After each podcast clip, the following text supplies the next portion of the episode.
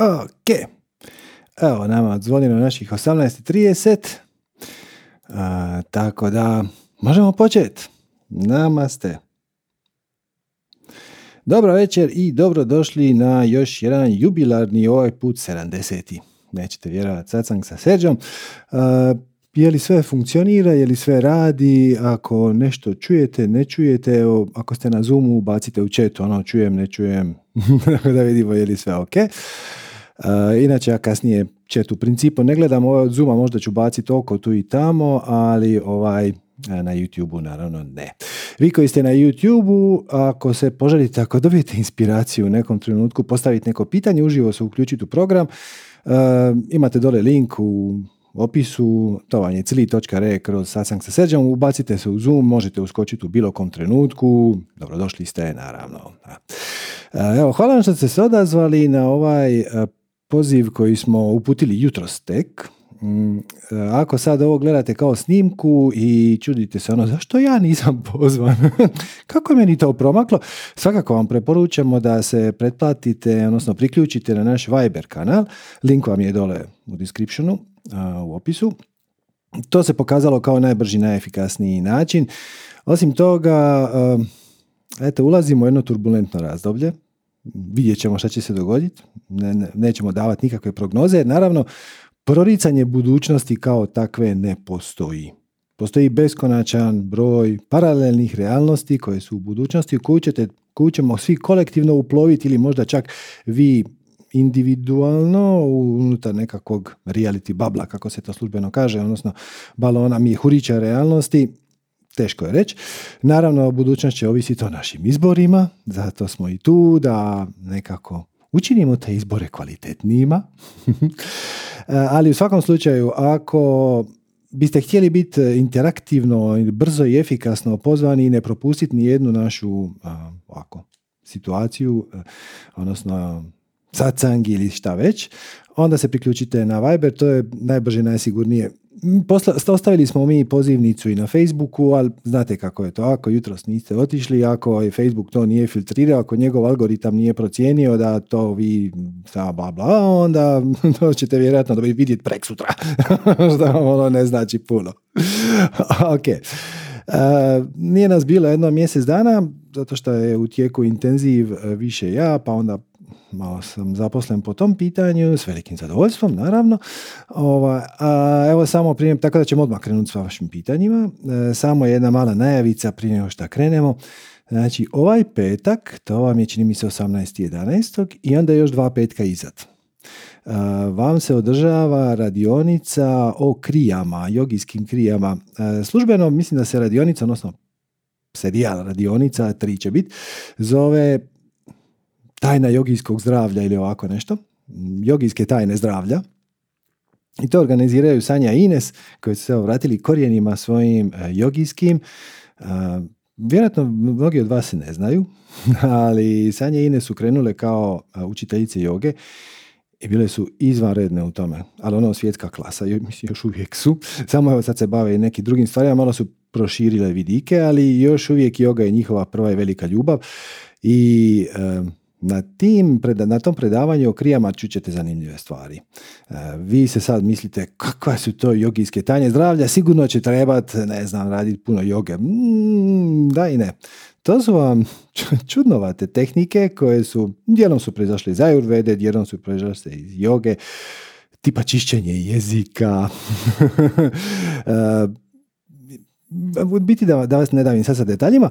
Ako niste sigurni je li to za vas, uvodna radionica se održala prošli petak, ovaj pred 3-4 dana i imate snimku besplatno, smo je podijelili i na kanalu od manifestiranja i na kanalu Supernaturalsa. Tako da, ako ste prijavljeni na neki od naših kanala komuniciranja, tipa Facebook, Viber, e-mail, dobit ćete pozivnicu najvjerojatnije sutra, ali ovo čisto da znate računati s time, to su vrlo zanimljive tehnike koje u principu ne oduzimaju puno vremena, a koje se vrlo, vrlo pozitivno odražavaju na zdravlje, ko to danas ne bi htio, tako da evo, svečano vas i srdačno pozivamo. Tako da, evo, nećemo ništa dalje duljiti, Bacamo se odmah na vaša pitanja. Evo, krenit ćemo recimo od Ivane. Zdravo, Ivana. Zdravo. Juhu. Sviđa mi se, odlično se čujemo. Sviđa mi se tvoja podloga sa tim stripovskim junakom. Oh, ja se tako osjećam i u glavi. Kao junakinja stripa, Modesty Blaze. neka. Junakinja limbo u kome se nalazim. Limbo je odlično stanje. Da čujem, šta te dovele u limbo i kamo te limbo vodi? Ovako, ja pratim tebe i smatram stvarno da se apsolutno ništa u životu ne dešava, eto tako slučajno. I da sve ima svoj početak i kraj i da od toga trebamo nešto kao i da naučimo. I desilo mi se, imala sam posao koji obožavam, ali stvarno top. Bavim se zaštitom dece. Vi mene dobro čujete ili da ja stavim slušalice možda? Ne, čujem te skroz u redu. Okay. Bavim se zaštitom dece i sve je to super. Mislila sam da imam i šefa koju obožavam takođe. I onda se desi situacija da izađe konkurs interni kod nas na poslu, za koji sam ja dobila onako ovo je fantastična ideja da ja proširim svoje vidike. I ja sam konkurisala na tom poslu bez da obavestim svoju šeficu, jer ja mislim da je to pravo svih nas, da možemo da se razvijamo onako kako mi želimo. I dobijem da ona mene tuži za nešto što apsolutno da nema veze sa mnom, nego ja nisam bila deo toga uopšte. I onda sam razmišljala kako je moguće, šta mi to svemir poručuje. Razmišljam, ideja da sam ja sad želela da odem sa tog posla, sigurno da je da smernice su ukazivale na to da trebam da odem i nemam problem sa tim, ali ne razumem zašto je neko odlučio da me napadne tako nisko bez razloga. Ja smatram da je bez razloga. A šta ti misliš? Pomaži mi da odem, šta ne shvatam. Dobro, ali znači kako ljudi postupaju, to je stvar njihovih definicija uvjerenja. To nema nikakve veze s tobom. Znaš, kada je ona mene pozvala na sastanak koji je trebao da bude normalan i onda je dovela još 3 ljude koji su došli sa nekakvim kao pritužbama i žalbama na mene, ja sam bila u potpunom šoku. A da ti ljudi uopšte nisu bili obavešteni o ishodu slučaja. I onda sam se setila tvoje rečenice, prvo sam bila u tom stanju šoka nenormalnom, a onda sam se setila jednom prilikom davno, možda pre par godina, si govorio o tome kako kada te neko napada, ti trebaš da zamišljaš da se neko tušira. Da te pere, onako, da. Aha, i ja sam zaista to tako i nisam odreagovala, nisam imala reakciju, nisam vratila varnicama na to, iako sam im rekla samo da treba da pročitaju raport i ništa više od toga. Nisam se branila, to hoću da kažem. I onda se desilo to da je ona mimo toga opet napisala pritužbu gde onako moja neka prva reakcija, ok, pa daću otkaz i to je to, rešit ću se žene, to nije da najmanji problem. Ali ne shvatam zašto ljudi tako imaju neke potrebe da nas... I šta iz toga trebamo da naučimo? To mi je ono kao još veći problem. Šta ja iz ovoga trebam da naučim? Jer pritužbe koje sam dobila su apsurdne sasvim. Tipa, jedna od pritužbi je zašto si sedela sa jaknom na sastanku. Eto, tog tipa su pritužbe. Mislim, se razumemo. Gle, slijediti svoju strast nije samo ono šta radiš. Ti si očito jako zadovoljna s time šta radiš i to je super. Nego i s kime radiš i na koji način to radiš i kada to radiš i kako to radiš. A sad, gle, svemir ti je pokazao da ti ljudi s kojima ti radiš su na drugoj vibraciji i to je njihovo pravo. Oni imaju pravo odabrati vibraciju s koje će postupati. Tvoj je izbor šta ćeš time napraviti. Dakle, koja se tu lekcija krije, to bolje znaš ti nego ja. Šta si ti iz toga zaključila? Šta se tebi čini da je tu neka lekcija? Ne znam. Ja sam čitala, ja sam napamet naučila to što je ona meni napisala, ali ja ne vidim, ja se ne prepoznajem u tome što je napisala, a drugo nekako to mi je tako bizarno da ne znam šta bih iz toga naučila stvarno. Bilo bi strašno da svi mislimo isto. Znači, sažetak, ti se baviš poslom koji voliš i onda si se htjela dodatno educirat, a nisi naišla na odobravanje svojih šefova. Gle, može biti 1000 razloga.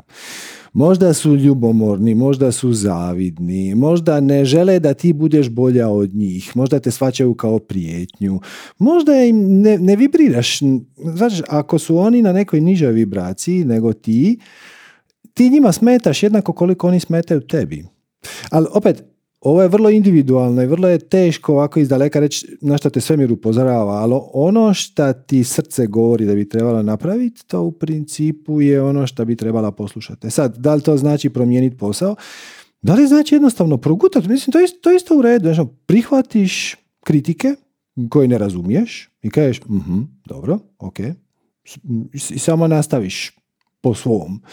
E sad, ako se ta situacija vrati u ovom ili nekom drugom obliku, onda će ti biti jasnije. Koju god da si poruku trebala dobiti od svemira, ako je sad svjesno odlučiš zanemariti, ona će ti se vratiti u jačem obliku. Drugim riječima, ne možeš je propustiti. Ako nisi sigurna koja je poruka, možeš ostati tu gdje jesi, pričekati još malo i poruka će biti jasnije dostavljena. Svemir će naći način da te upozori na istu stvar malo eksplicitnije, ako se mogu tako izraziti. Tako da evo, kažem, teško je, očito ne rezonirate. E sad, šta tu točno napraviti? Puno ljudi odluči svjesno i namjerno ostati na poslu koji im ne paše jer imaju neki benefit. Sad, dosta treba biti oprezan koji je to benefit. Znači, jer ego će te tu zamuljati, on će ti reći ono, to je sigurno i da... Da, pustimo. Ali ako ostaješ zato što ti taj posao omogućava napredovanje, zato što ti omogućava usavršavanje, zato što ti omogućava da radiš nešto čime se baviš, da bi se dosta teško mogla baviti bez institucionalne podrške, onda gle, može se i tako.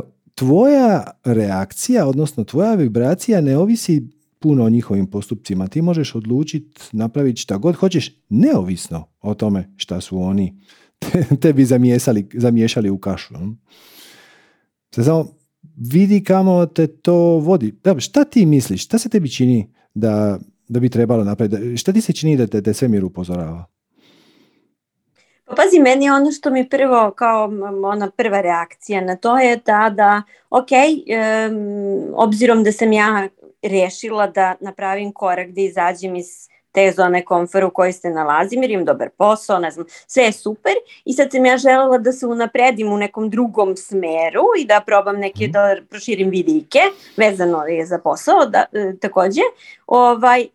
Sama ta pomisao, ideja da sam ja željela da izađem iz toga je za mene, mislim da mi svemir upućuje da treba da odem odatle. Ja to tako doživljavam. Gle, možda su oni to doživjeli kao izdaju, možda su oni to doživjeli kao da ti tražiš drugi posao njima iza leđa. Možeš ih pitat. Poprostite, mogu nešto pitat. Šta je vas toliko zasmetalo? Mislim, gdje sam pogriješila? Ne bih htjela pogriješiti ponovo. Pomozite mi da shvatim. Pa ćeš vidjeti. Ali šta dakle, god. Sutra imam razgovor sa direktorom i razmišljam, divno, Serđo ima večera sastanak, moram da se prijavim, da se uključim i da prodiskutem, sigurno će mene sabrati. Da. A gle, ali dokle god ideš otvorena, znači odeš bez ljutnje, bez frustracije, bez ikakve potrebe da se osvetiš ili da ti njima kažeš šta njima spada, nego onako zainteresirano. Zadržiš svoj mir, što oni vjerojatno neće. Nemoj da te to izbaci. Oni će vjerojatno biti iz nekog svog razloga koji ti još ne znaš, možda ćeš ga saznat sutra. Šta vi mislite, pa kako se vi to ponašate i sad pojavi se ta i potreba da reagiraš. Šta vi mislite, da ste vi bolji? Samo mirno saslušaš, primiš sve te udarce, baš to, kad te neko pere, onda se praviš ko da te pere, zamišljaš u glavi ko da te tušira. I ostaneš mirna i vidiš kamo te to vodi. Možda ćeš čuti nešto zanimljivo, možda će ti oni otkriti neku tvoju slabu točku koju ni ti sama nisi znala, pa ćeš na kraju biti zahvalna na tome. Znaš? Ko zna? Svi mi nosimo u sebi negativne definicije, uvjerenja, nekih smo svjesni, većine nismo. Kad ti neko ukaže na neku tvoju slabu točku, hvala. Tako da odeš tamo sa zahvalnošću, mirno pitaš, vidiš šta će se dogoditi, a pitaš dobro koji je vaš prijedlog, šta ćemo dalje i šta god oni kažu. Nema smisla inzistirati na svojoj verziji događaja, jer u tom ste odnosu. I sad pazi ovo, imaš jednu jako dobru foru iz NLP-a, iz neurolingvističko programiranje.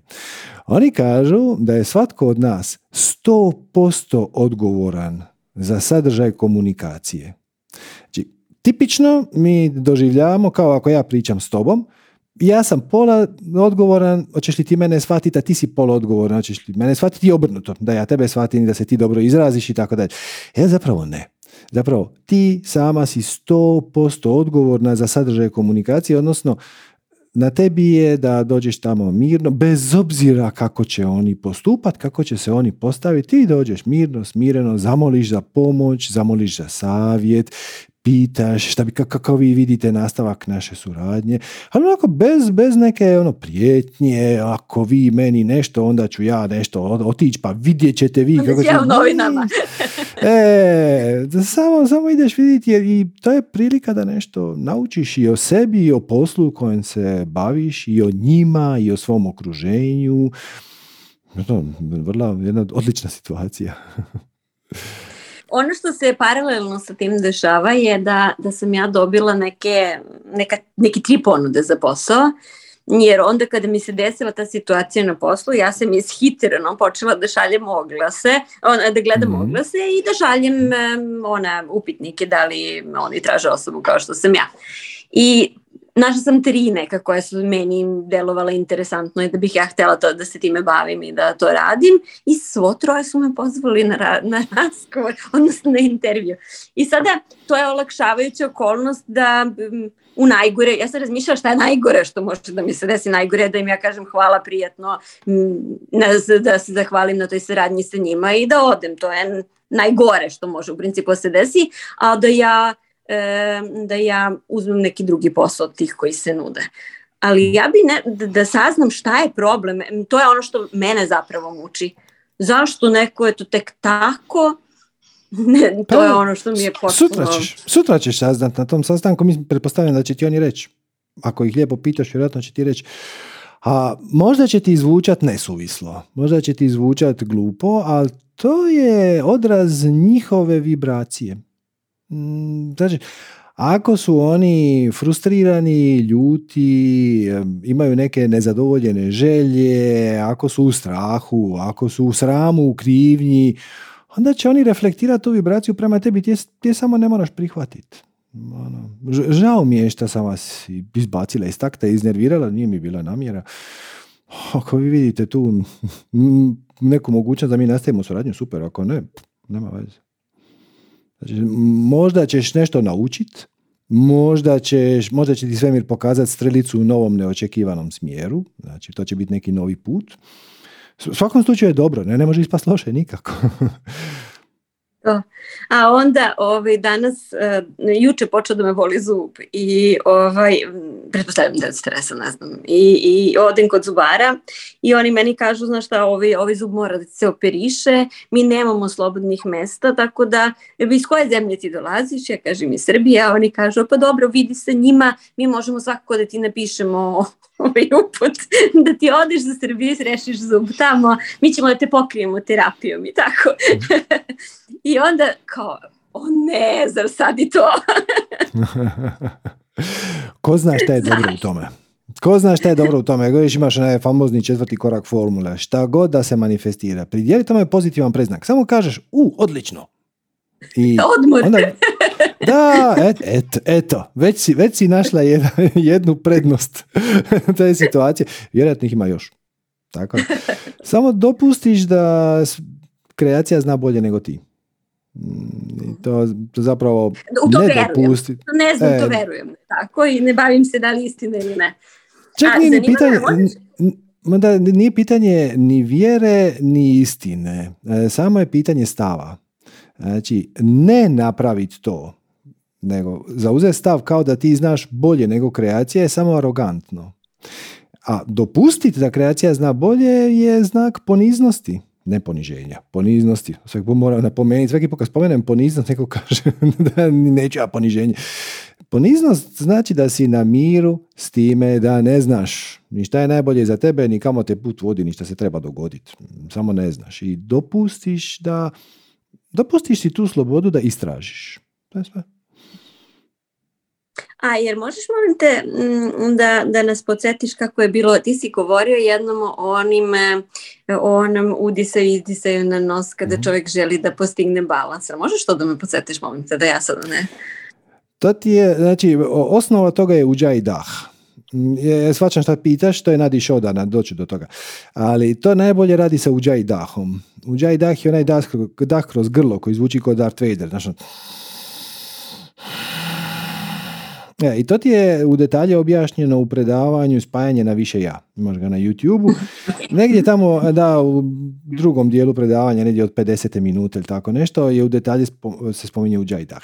To što ti spominješ, to ti je nadišodana. Znači, uzmeš 2 prsta i to uvijek palac i prstenjak. Znači, nemoj improvizirati, ne koristiti ostale prste, nego uvijek samo palac i prstenjak.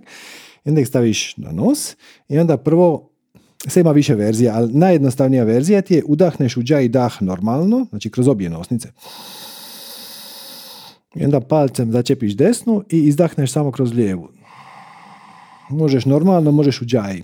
Uđaj je teže, ali ako možeš, to je bolje. Onda opet udahneš na obe i onda sa prstenjakom zatvoriš lijevu nosnicu i izdahneš kroz nju.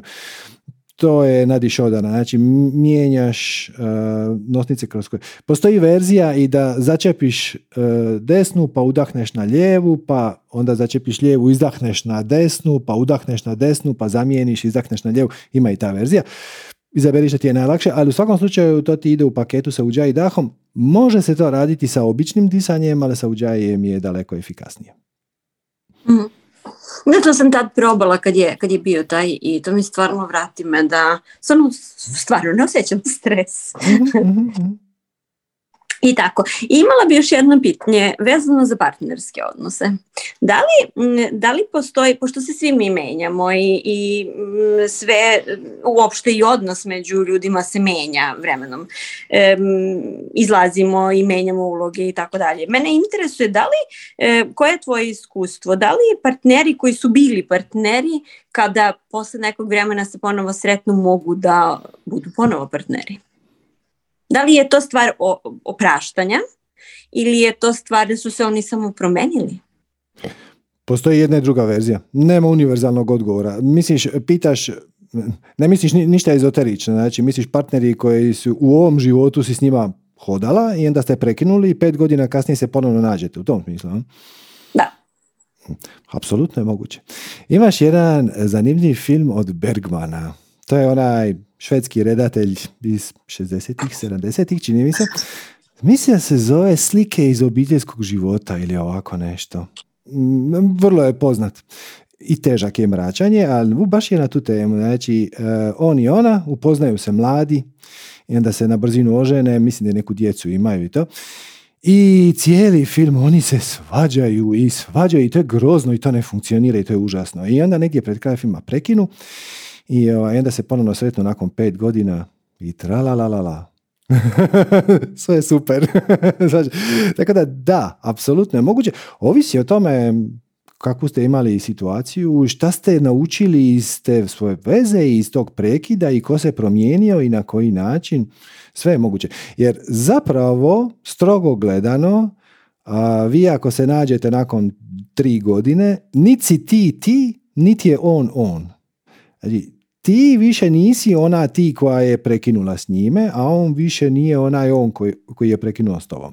Tako da, na neki način bila bi najiskrenije, najpreciznije toj vezi pristupat kao da je potpuno nova. Kao da se nikad niste vidjeli. To što vi znate nešto jedan od drugog i ti si upoznala njegovu majku pred 5 godina ili tako nešto, to nema veze. A zapravo vi ste potpuno novi ljudi. I njegova majka također, potpuno nova osoba. Tako da, apsolutno je moguće, sve je moguće. Zašto ne? Stvar je percepcije kako da smo mi na miru sa prošlošću, jer je to poenta. Ovisi zašto ste prekinuli, ovisi šta nije funkcioniralo, kako bih rekao, u svakom slučaju, čemu služi veza? Ajmo se vratiti na početak. Znači, definicija veze. Čemu služi veza? Bilo koja. Ne samo romantična, partnerska, može biti i poslovna i prijateljska. Baš mi dotakli poslovne malo prije. Znači, svaka veza služi za dvije stvari. Prva je da kroz taj odnos ti reflektiraš natrag svoje vlastite nedostatke. Znači, ne radi se o popravljanju druge osobe. Radi se o tome da druga osoba tebi reflektira natrag ono što bi ti trebalo u sebi popraviti. Znači, to je prva stvar. Znači, nema nikakve veze sa drugima. Uvijek ima veze samo s tobom.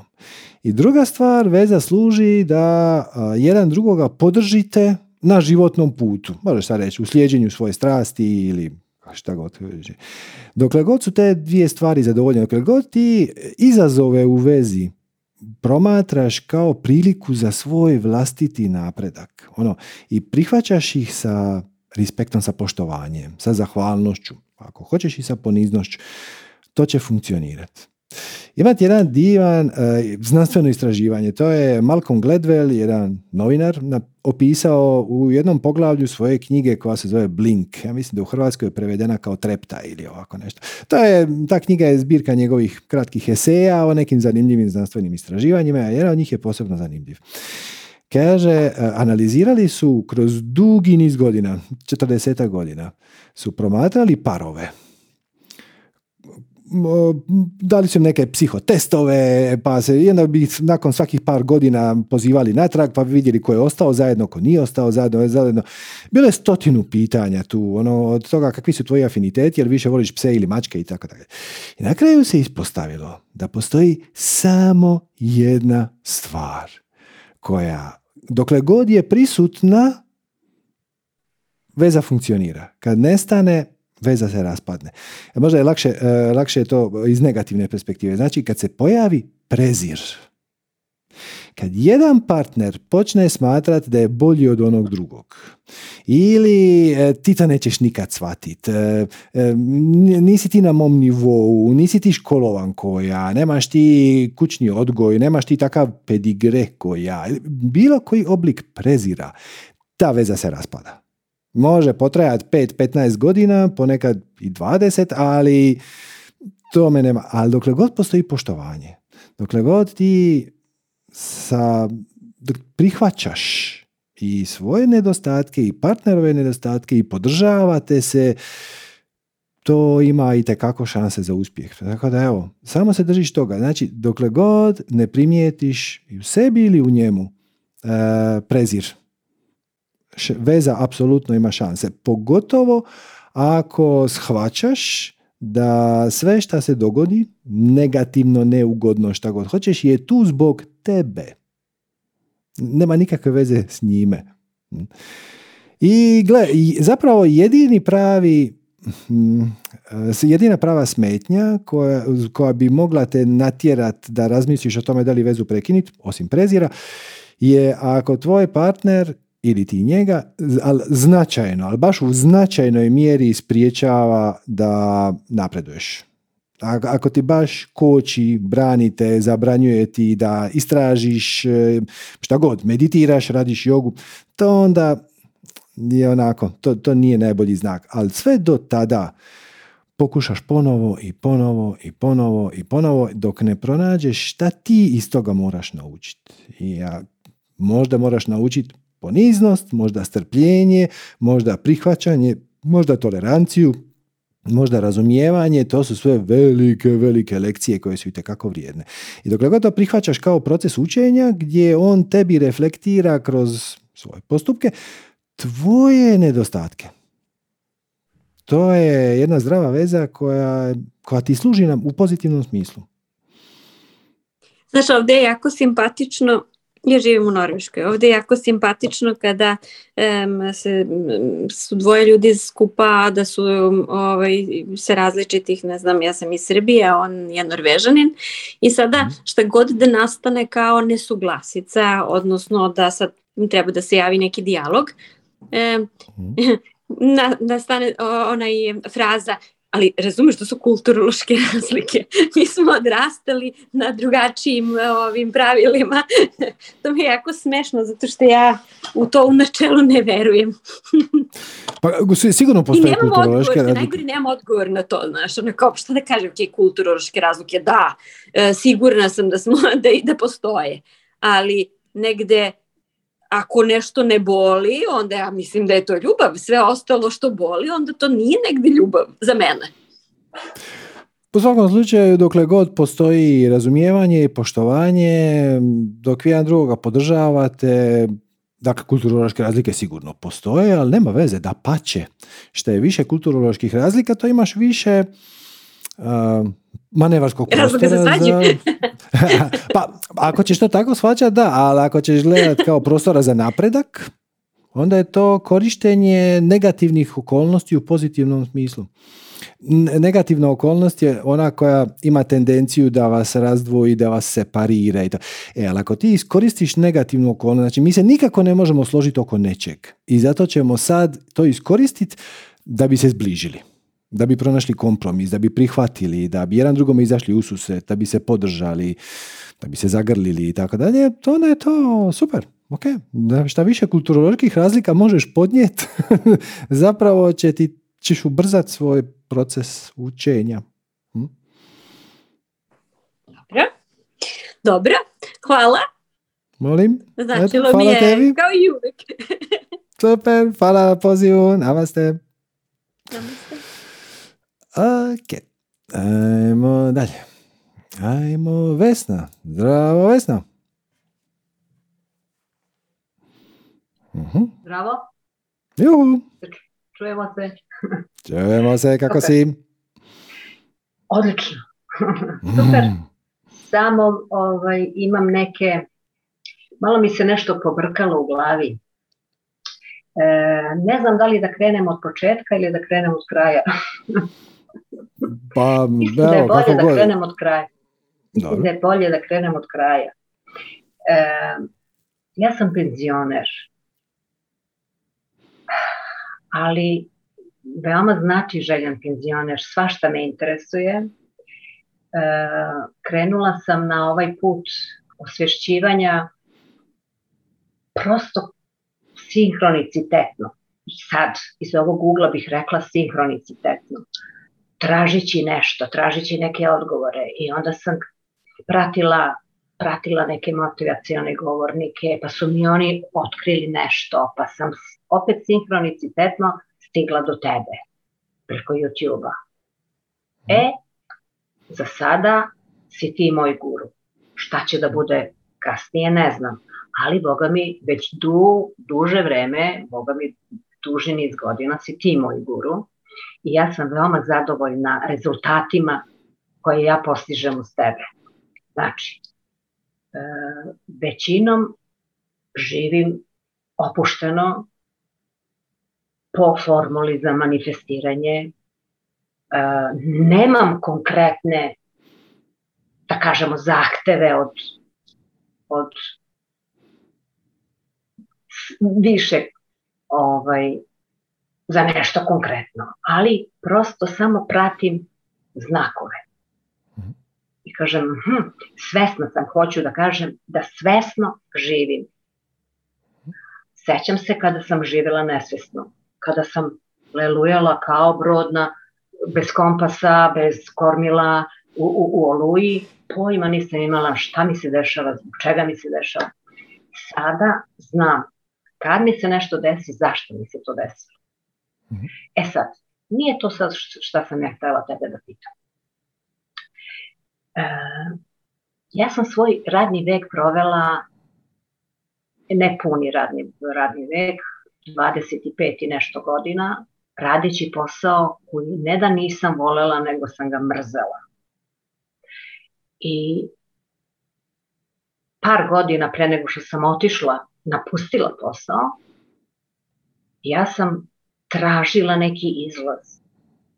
Koncentriši se, vidi šta možeš da radiš što bi tebe zadovoljavalo, a šta ti u svojim godinama možeš da naučiš, što bi se negde priznalo, jel, notifikovalo da ti nešto znaš da radiš.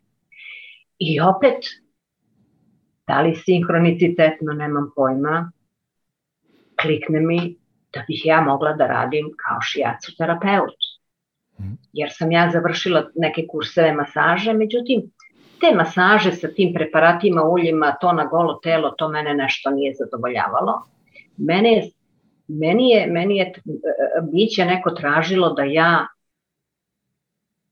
idem na neko lečenje, ne mislim kao lekar, naravno, ne kao lekar, ali i dođem do šijacua što bih mogla i opet ponavljam sinhronicitetno. Otišla sam u jedan makrobiotički centar koji je tamo na nekom drugom delu grada, uopšte nisam morala da odem. Uopšte, imala sam do njega, sam imala još 3 takva. Ja sam otišla baš tamo i baš na njihovoj tabli sam našla škola šijacua, telefon taj i taj. I naravno zovem, dogovorim se i opet sve se skockalo da ja ta 3 kursa završim neosetno, to je moralo da se plati. Ja sam platila samo 1, a 2 sam, da kažem, dobila na poklon.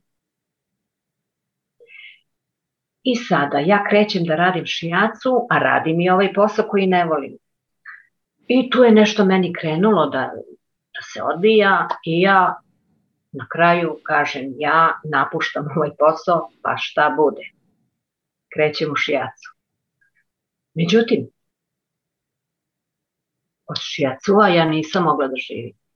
Kako sam krenula, kako sam ostavila ovaj posao, ja sam imala sve manje i manje posla.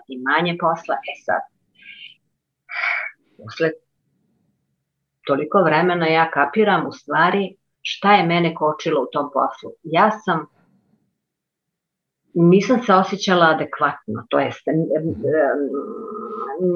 mislila sam da nisam dovoljno dobra, da ja tu sad moram da znam celu tradicionalnu kinesku medicinu da bih mogla da radim kao šijacu terapeut.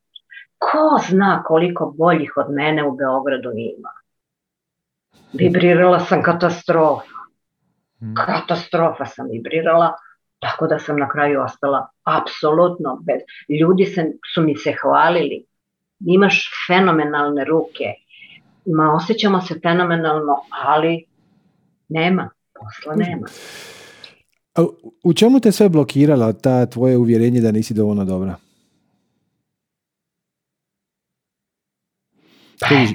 Jesi li se dovoljno promovirala? Jesi li bila prisutna na društvenim mrežama? Jesi li dijelila svoje znanje? Jesi li... To su sve elementi koji su itekako bitni za poslovni dio, a koje si vjerojatno zanemarivala time što si držala se za uvjerenje da nisi dovoljno dobra. Ali to sve možeš promijeniti. To sve možeš promijeniti danas. Ja se nisam, što ti kažeš, promovirala, jer mislila sam nemam dovoljno posla da bih mogla da registrujem firmu, da bi plaćala porez, da bi plaćala sebi doprinos i tako dalje. A ako to ne uradiš, onda ne možeš da se reklamiraš nigde. Jesam nešto, ja imam stranicu na Facebooku na koju odem svaka 3 mjeseca. Dobro, ali ima puno načina na koji se možeš u navodnike reklamirati. Ja isto nisam ljubitelj nagovaranja. Znaš, no, ljudi, ja sam vam najbolji u tome. Obratite nam se s povjerenjem. To je ona fraza koju čuješ 1000 puta i svaki put kad je čujem sve mi je gluplja i gluplja. Zašto da ti se obratim s povjerenjem? Ko si ti?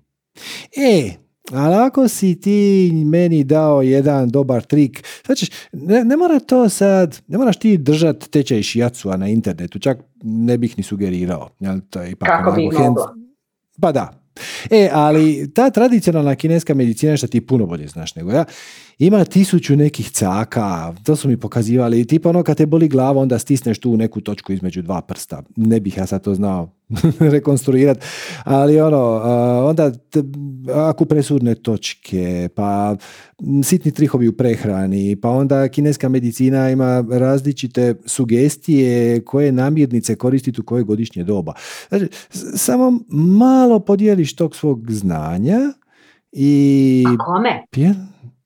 Kome? Svima. To će se dogoditi samo. Ako ti imaš zanimljiv sadržaj koji ćeš staviti na šta god, Facebook, Instagram, Viber, YouTube, biraj. Ima toga danas koliko god hoćeš. TikTok. Za sitne savjete možda ni to nije bez veze. Onda će te ljudi prepoznati, doći će. Bitno je da ljudima daš neku vrijednost. Nije bitna cijena. Bitna je vrijednost. Kad ljudima daš vrijednost, dobivaš nekoliko stvari.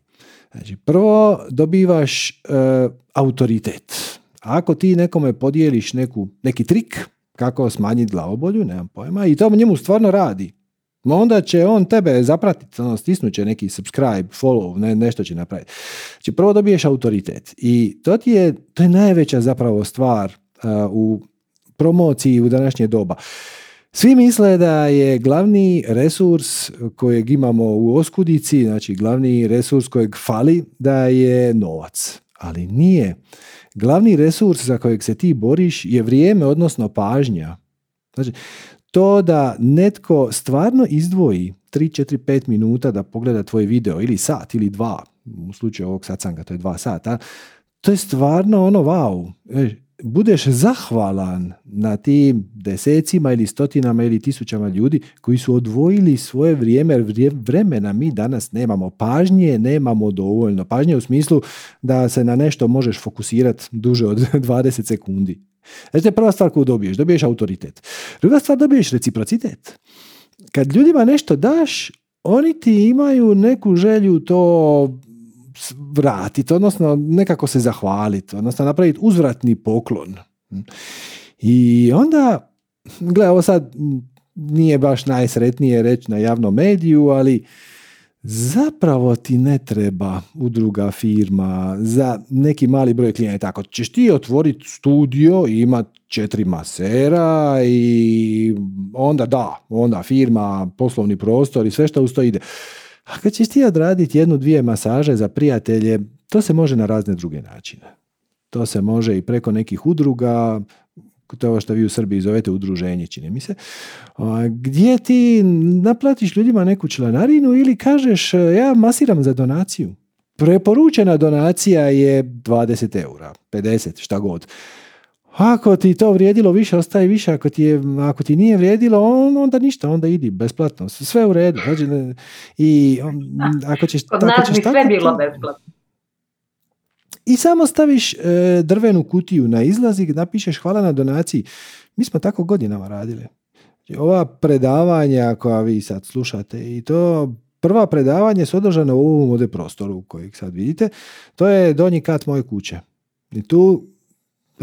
komfortno stane 10 ljudi, to je veći dnevni boravak, komfortno stane 10 ljudi, nas je tu znalo 40 nagurat baš ono jedan na drugo i ono ništa, ono hvala na donaciji. I čisto možeš staviti neku referencu, jer inače ljudi koji dođu prvi put se malo izgube, znaš, no, koliko sad to vrijedi, je li to sad 5 eura, je li to 50 eura, šta da radim. Ja kažeš, preporučena donacija je 20 eura, 15, šta god, 50, nemam pojma. I ako imate više, ostavite više, ako imate manje, ostavite manje. I to može i tako. Za ovo, penzioner sam, imam 2 masaže dnevno i to ne baš svaki dan. Može i tako. Može to biti neki oblik konzultacija, savjetovanja, može to biti... Možeš to zapakirati na razne načine. Ali kako ćeš doći do ljudi? Tako što im daješ neku vrijednost. To je ključni. Ja bi sam mogu ući u detalje i postoji jedan marketinški guru, ako ga tako želite nazvati, na internetu. Zove se Jeff Walker, kojeg ja volim, pratim. I on ima baš tu formulu, znači ima tu neku product launch formulu, on se zove, to je kao formula za lansiranje proizvoda. Zapravo se svede na to da kad imaš nešto za podijeliti, To što mi radimo s masterclassovima, znači mi kažemo masterclass će se održati sljedeću subotu. I onda cijeli taj tjedan dijelimo kratkiće, besplatno poglavlje, napravimo satsang na tu temu. Znači, to je sve oblik, i s jedne strane možeš reći promocije proizvoda, a s druge strane je zapravo bezuvjetno je, jer podijelimo dijelove predavanja ili prvo poglavlje svima. Nije nikakav uvjet da sad ko je skinuo poglavlje prvo mora platiti, doći, donirati. I onda opet kad to krene, kad se ljudi dođu prijaviti na masterclass, nam mi kažu, gledajte, ovaj masterclass po meni vrijedi 69 eura, ali shvaćam da to nije svakome jednostavno. I onda odredimo neku minimalnu i maksimalnu cijenu. Ono, maksimalna, stavimo nešto, recimo 900, ne nešto što niko neće dati, ali nema veze, tek toliko da... iz zakonskih razloga, sa minimalna, evo, 20. Isto stvar možeš raditi i ti, možeš preko Zooma, ako možeš misliti neko kratko, jednostavno predavanje, 20 minuta, pola sata, pozoveš ljude na Zoom ili napraviš live stream, to ti nije više toliko teško, tehnički je to puno jednostavnije nego što je bilo prije 5 godina, ili snimiš sa mobitelom, doslovno uperiš mobitel u facu i nešto kratko ispričaš. Bitno je da je korisno. Ne mora biti ni za svih. Možeš reći, evo ljudi, približava se sezona alergije i znam da će neki od vas šmrcat, neki neće, u redu. I znate šta tradicionalna medicina kaže na to? Kaže da ispirete nos sa slanom vodom. Kaže da iz prehrane privremeno izbacite bijelo brašno, mlijeko i mliječne proizvode. Ne morate do kraja života, dok vam traje ova sezona alergije, nakon toga se vratite. Ako to ljudima radi, dobila si ih. Oni će se pribilježiti na tvoju Facebook grupu, Instagram kanal, TikTok, YouTube, šta god. To marketingaši zovu content marketing, ali zapravo ja to više volim zvati dijeljenje vrijednosti bezuvjetno. Ako sam ja tebi nekako pomogao, bez obzira jesi li ti platio ili nisi, to nema nikakve veze. Ja sam ti na neki način zahvalan i doću na tvoj seminar, na tvoju masažu, na tvoj live, pogledat ću snimku, preporučit ću prijatelju. Puno je jednostavnije. Samo manje misliš na to šta ti želiš dobiti, a više misliš na to šta njima treba. I dijeliš to šta njima treba šakom i kapom. I pojavit će se prigovor, čekaj malo, ako ja sad kažem sve šta znam, onda niko neće doći na moju masažu ili niko neće doći na moj seminar. Vraga. Upravo je suprotno. Upravo zove šta im više daš, više će biti zahvalni i imat će sve više osjećaj da ti imaš još puno više toga za dati. I onda će ti doći i počet će postavljati pitanja koja će... ili ćeš odjedanput shvatiti da ti znaš odgovore na njihova pitanja, što isto zna biti iznenađujuće u početku. Isto ego kaže, ajme Marko, šta ako me pitao nešto što ja ne znam? Onda kažeš na sebi, znaš šta? Ako me pitao nešto što ja ne znam, ja ću reći, znate šta, to je jedno odlično pitanje. I iskreno rečeno, ne znam. Ali znate šta, ostavite mi broj telefona ili mail adresu, ja ću to istražiti pa ću vam javiti. I ako ne uspiješ naći nikakav odgovor, pošalješ nakon 5 dana mail, znate šta, na ono vaše pitanje, ja nisam uspjela naći nikakav odgovor, našla sam ovaj odgovor, zapravo meni to ništa ne rezonira, ali ja ću nastaviti proučavati, pa ako slučajno nabasam na odgovor, javit ću vam. Ljudi budu prezadovoljni, presretni s time, zato što neko o njima brine, neko na njih misli, znači, uspostavi se jedan ljudski odnos. I onda ti dođu i na masažu i kupe tvoje ulje aromatično i tvoje cvjetne esence i bude divno. Ne, svaki put baš me raznježi kad na izvodu od banke koje jutros je stiglo od nekoga 150 kuna donacije. I sad samo piše donacija. Ja ništa nisam radio zadnji mjesec, znači nije bilo nikakvog satsanga.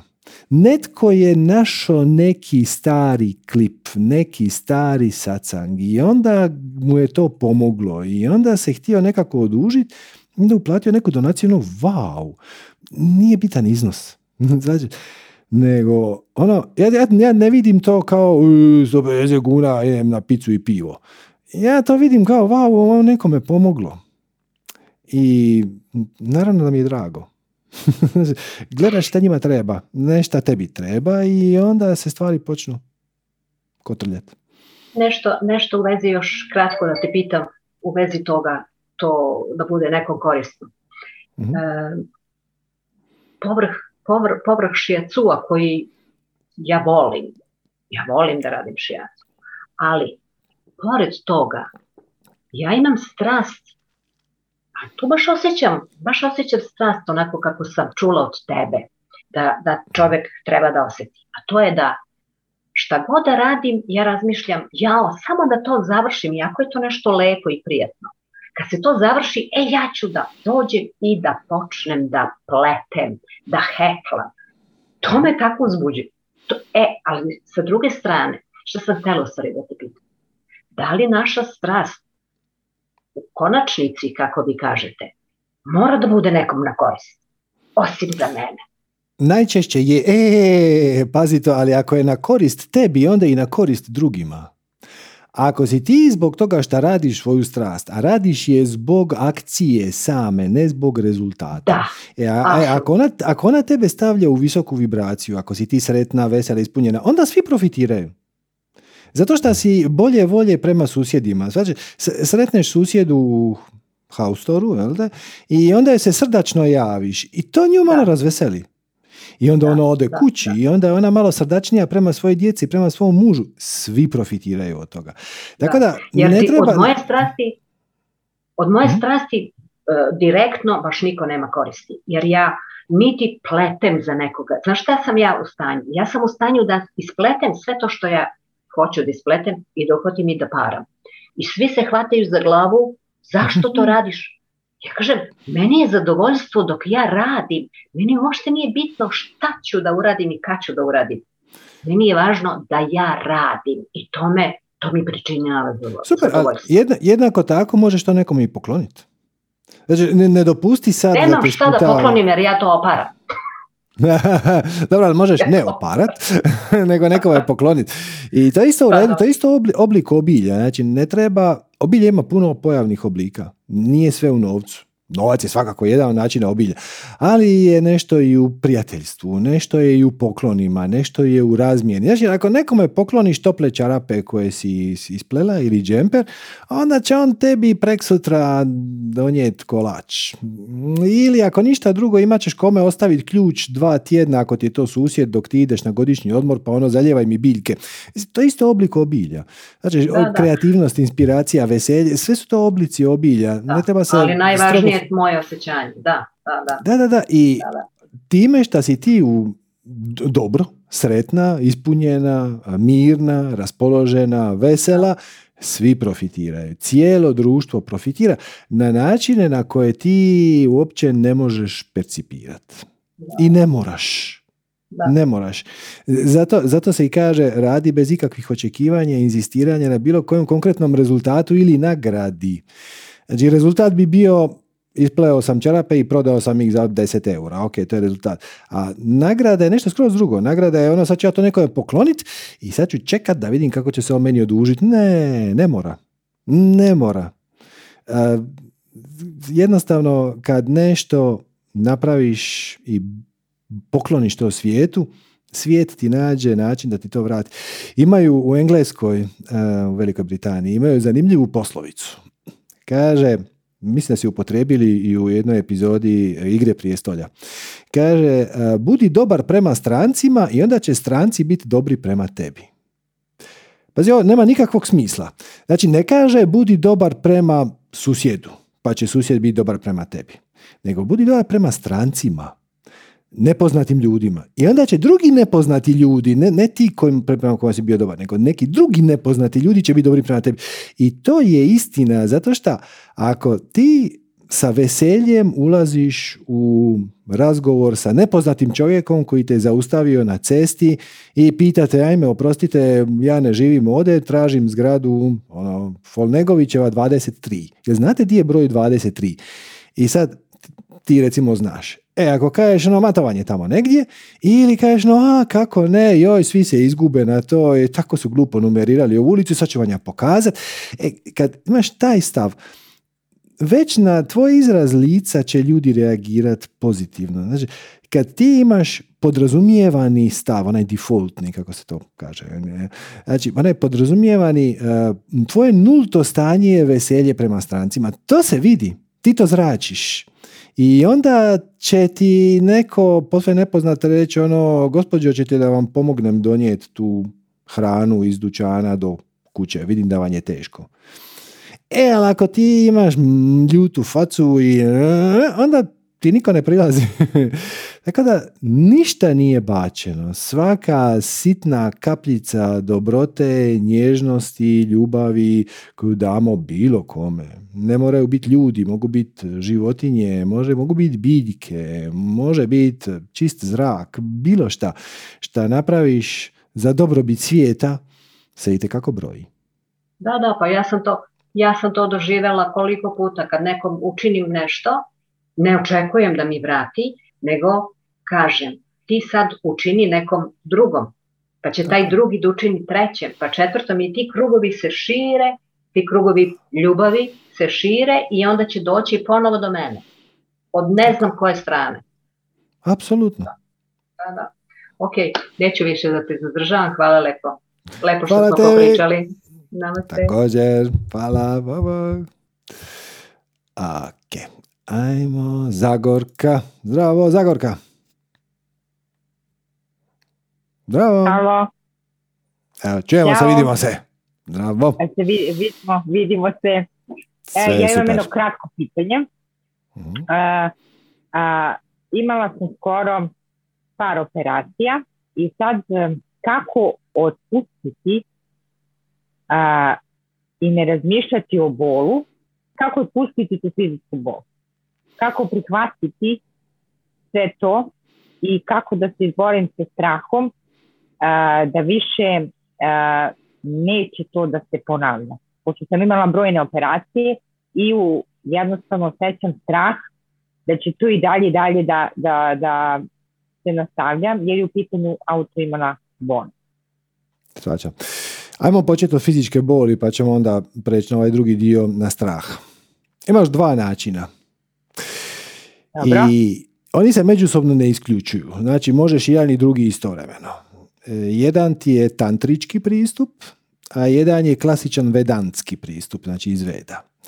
Vedantski pristup ti je, ja ću to ovako objasniti sad teoretski, pa onda nije to tako, izazovno je to implementirati. Lakše je reći nego učiniti, ali baš zato što je taj izazov vrijedan i dovoljno si motivirana da se s njime uhvatiš u koštac, to može na kraju ispast ogromna lekcija, ono, velika je, bitna u životna je. Znači, ovako, klasičan vedanski pristup je da otkriješ svoju istinsku prirodu. Znači, to ti je metoda eliminacije.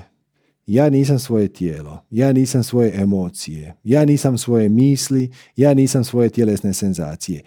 I kad se pojavi ta tjelesna senzacija, boli u ovom slučaju, proučavaš je znatiželjno bez da imaš namjeru da je se riješiš. Znači, proučavaš je ko šta proučavaš mrava koji ti hoda po ruci. Onako gledaš ga i mrav se giba i malo te golica i to je zanimljivo. Nemaš nikakvu želju to promijeniti, nemaš nikakvu želju to maknuti mrava, odnosno bol. Znači, prepoznaš ga kao nešto šta imaš, a ne nešto šta jesi.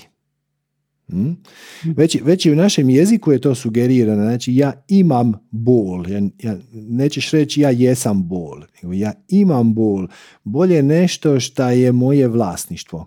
Na sličan način kao što je onaj auto dole na parkiralištu, moje vlasništvo, ali moja sreća ne ovisi o tome hoće li, neće mene zaboliti ako neko sastruže lak sa ključem, jer to je nešto što ja imam, nije nešto što ja jesam. I povučeš se više unutra i potražiš promatrača koji je svjestan te tjelesne senzacije. Ona sama po sebi nije ni ugodna ni neugodna. Mi joj pridajemo taj predznak. Ona samo jest. I onda je proučavaš i onako jako znatiželjno pogledaš kojeg je oblika, koje je boje, Da li se miče, da li stoji, je li to oštra ili tupa bol, koje je veličine, je li to sitna točkica koja onako jako boli ili to neka tupa kugla. Znači to je jedan pristup, a to je distanciranjem od te senzacije. Kažeš, nije to bol, nema to veze sa nikakvim operacijama, to je sve nebitno, to je sve priča. Ono što ja imam ovaj tren je ova tjelesna senzacija kojoj neću davati nikakav predznak, ni plus ni minus, samo ću je znatiželjno promatrati. Okay. To je vedanski pristup. Tantrički pristup kaže otiđi još korak dalje. I kaže tantra, gle, sve je to u redu, nisam ja svoje tijelo, nisam ja svoj um, nisam ja svoje misli, sve je to fantastično. Ali gle, jesi. Imaš svoje tijelo. Imaš ga s razlogom. Sve što imaš ima i tu bol imaš s razlogom. I ona je tu da te nečem poduči i iskoristi je. I tantrički pristup ti je ne samo da zagrliš, nego da zavoliš tu bol. I znam da iz naše zapadne perspektive ovo izgleda apsurdno i možda mazohistički, ali da je baš je zavoliš. I kreneš od toga, da li bi ja mogla živjeti svoj život još 30-50 godina, da me ovo prati svaki dan. I odgovor uglavnom bude da, jer kad prestaneš pridjeljivati negativan predznak na tu bol, znači, jer to je nešto što ja ne želim, ja to odbijam. Kad je samo prihvatiš, onda ona prestaje biti izvor patnje, jer patnja dolazi iz naše reakcije na okolnosti. A onda tantra kaže idi još korak dalje.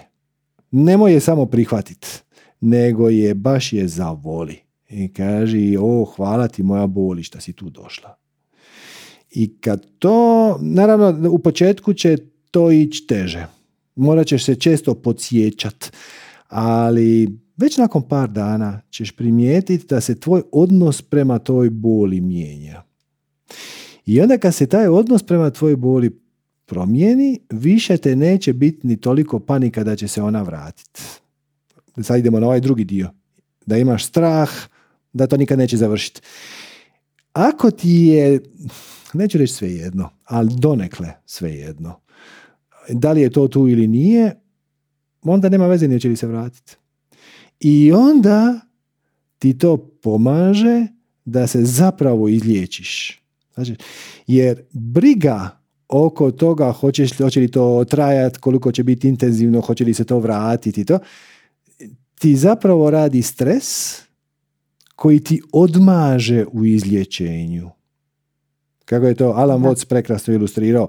Kaže, prvo dođeš kod doktora, doktor kaže, znate, imam lošu vijest za vas, imate tešku bolest, to će biti neugodno, možda ćemo izliječiti, možda nećemo, znate, možda umreti, sad si ti u panici. I sad se počneš brinut oko toga. I onda naravno lošije spavaš, izgubiš apetit, postaneš razdražljiv, počne se ljudi lagano kloniti, pa onda ti to primijetiš. Primijetiš da manje spavaš, da lošije jedeš, da te se ljudi klone. I onda shvatiš naravno da je to zato što imaš bol. I onda se počneš brinuti oko toga što se brineš. Jer zato što se brineš, dovodiš sebe u sve gore i gore i gore situacije, plus ne pomažeš toliko svom tijelu u izlječenju. I gle, pomogneš si najviše šta možeš, najbolje šta možeš. To zbilja nije moja specijalnost, taj pain management, kako bi se to moglo dati, znači kontroliranje, ali sigurno postoje neke tehnike, neke vježbe, možda su to vježbe disanja, možda su to nekakve male promjene u prehrani, možda će to biti jedna meditacija da se malo smiriš, možda će to biti neke šetnje po prirodi. Vidi šta ti pomaže da se napuniš, da se nekako skineš misli i općenito svoj fokus i sa te boli i sa brige oko budućnosti i kažeš sama sebi, gle, budućnost ne znam kakva će biti. Šta god bude, ja ću se s time nekako znati izboriti. Ali preduvjet za to je da promijeniš svoj stav prema toj situaciji. I u slučaju fizičke boli, koja je tvoja situacija, to nije tako jednostavno kao promijeniti stav prema susjedu. I do večer sam smatrao da je seljačina, a sad shvaćam da i on ima pravo na svoj život i odrastao je tu gdje je i on je također duša koja je izabrala svoju inkarnaciju, ima svoje lekcije za naučiti i sad ja to poštujem. Ok, promijenio sam stav prema svom susjedu i to značajno napravio svoj život.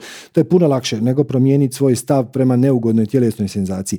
Ali baš zato što je zahtjevno, to shvatiš kao veliku spiritualnu lekciju na kojoj si zahvalna i ne bi je dobila da nisi za nju bila spremna. I šta god više budeš mirna u prihvaćanju, idealno bi bilo da zagrliš i da zavoliš tu bol, to će te biti manje briga da je ona tu. I šta god te manje briga, to će brže nestati. To je taj paradoks manifestiranja. Da. Sve šta želiš imat, manje boli, više zdravlje, najbrže ćeš do toga doći ako te nije briga hoće li se to dogoditi. Nego zagrliš ovu situaciju takva kakva je, proučiš sve što si inspirirana, ne ispitaš sve koji su imali sličan, šta je tebi pomoglo? Sigurno nisi jedina koja je imala tu operaciju. Ok, popričaš ti ljudima, kako ste se vi nosili iz boli? Onda će osoba reći, ne znam, nikako. Drugi će reći, ja sam pio puno tableta za bolove, to ne i preporučio.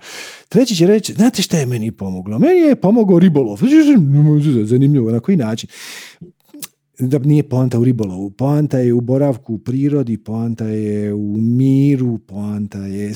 I onda to malo prilagodiš sebi. Ti kažeš, ok, meni se ribolov baš sa mnom ne rezonira, ja ne bih baš ubijala ribice, ali možda šetnja po šumi, možda da to začinim, možda ću se početi interesirati za gljive, pa onda kad budem šetala kroz šumi imat ću neki dodatni motivaciju. Znači, vidiš šta je tu za tebe, ali sve se svede na to da promijeniš svoj stav prema toj situaciji. I kad promijeniš svoj stav prema toj situaciji, ta će se situacija transformirati. Ok, hvala ti. Hvala tebi. Hvala. Radio, bak. Ok, to je bila Zagorka. Ok, ajmo, Alex. Zdravo, Alex, od kada se nismo čuli. Hej, čao. 8 dana. Ne znam koliko je moguće, nisam bravo. Šta se dogodilo od onda? Pa razne izazove, ja slušam sad sve sagovornike, razmišljam o praštanju, imala sam ovih dana te neke izazove. Ja se čujem ja sa klovima, imam se oštvo. Da, apsolutno. Ja ću namestiti svoje, da ti bude lakše. Dobro? Onda motam sve te neke prilike u mom životu, prilike i neprilike, ne znam da li tako da ih nazovem, zapravo sam sama sebe dovela u te neprilike, u smislu da bih ja mnogo toga željela da uradim i pominjala sam u nekim ranijim sastanzima, volontirala u 2 udruženja, pa sam možda malo pretjerala u smislu da bih ja sada budem na usluzi roditeljima dece sa smetnjama u razvoju, pa sam onda nekako došao u kontakt s ljudima koji su negdje zloupotrebili tu moju dobru volju da poklonim apsolutno sebe onako na tacni. Tako da sam, hoću da kažem da sam došla u situaciju da sam izgubila od silnih tih mojih želja da radim, da budem korisna. Kožim. Sam se ubacila u više projekata koje fizički ne mogu da izdržim. Mislim, ajmo ostati na ovome, jer ovo je dosta zanimljiva situacija. Totalno te kužim. Prošao sam to i znam puno ljudi koji su to prošli. Čula si da je želja izvor patnje. Okay. Jednako tako želja i da napraviš dobro je izvor patnje. Ovo će sad zvučat kontradiktorno, što nisi rekao da bi trebali raditi dobre stvari, da. Ali treba naći zdravu mjeru. Jer kad si previše na usluzi, radiš kontraefekt. Ja znam da je ovo čudno zvuči. Najviše si na usluzi kad si prisutan. Znači, kad je ljudima blistavo jasno da ako budu imali neki izazov, da ti mogu doći sa pitanjem, problemom, šta god, da ćeš im ti izaći u susret. Ali davati im više nego što su oni spremni, šta znači biti aktivni pomagač je osjetljiva stvar. Zamisli da ja sad kažem gle, nećemo sad samo ove koji su digli ruku, evo sad ćemo tu prozvat, evo tu je neka Irena. Zdravo Irena, klik, šta ti imaš da reći? Domo Irena s druge strane nema ništa za reći, panika, razumiješ? To nije najzdravije. Tako da, pronaći mjeru gdje zapravo pronaći način da objasniš svom egu da sve što se događa se s razlogom i da ti ne trebaš aktivno tražiti način da nekome pomogneš, nego kome god treba tvoja pomoć će te sinhronicitetno pronaći. Tvoje je samo da budeš vidljiva. Znači, ako previše se trudiš izaći u susret i daješ ljudima i više nego što mogu podnijeti, to ne vodi na najbolje. Znači, ja na ovim sastancima, dajem, moje više ja ovo kanaliziram svoje vlastito više ja. Odgovaram vam sa vibracije na koju ste mi vi postavili pitanje. Jer zapravo bi trebao. Kad bi išao odgovarati sa najviše moguće vibracije, svaki odgovor bi bio isti. A to je, nema problema. Nema konstrukcije, nema destrukcije. Nema slobodne volje i jednako tako nema ni kaosa, ni anarhije. Sve se događa sinhronicitetno. Sve što treba je biti prisutan. I sad ti kažeš, mene boli, ne bolite.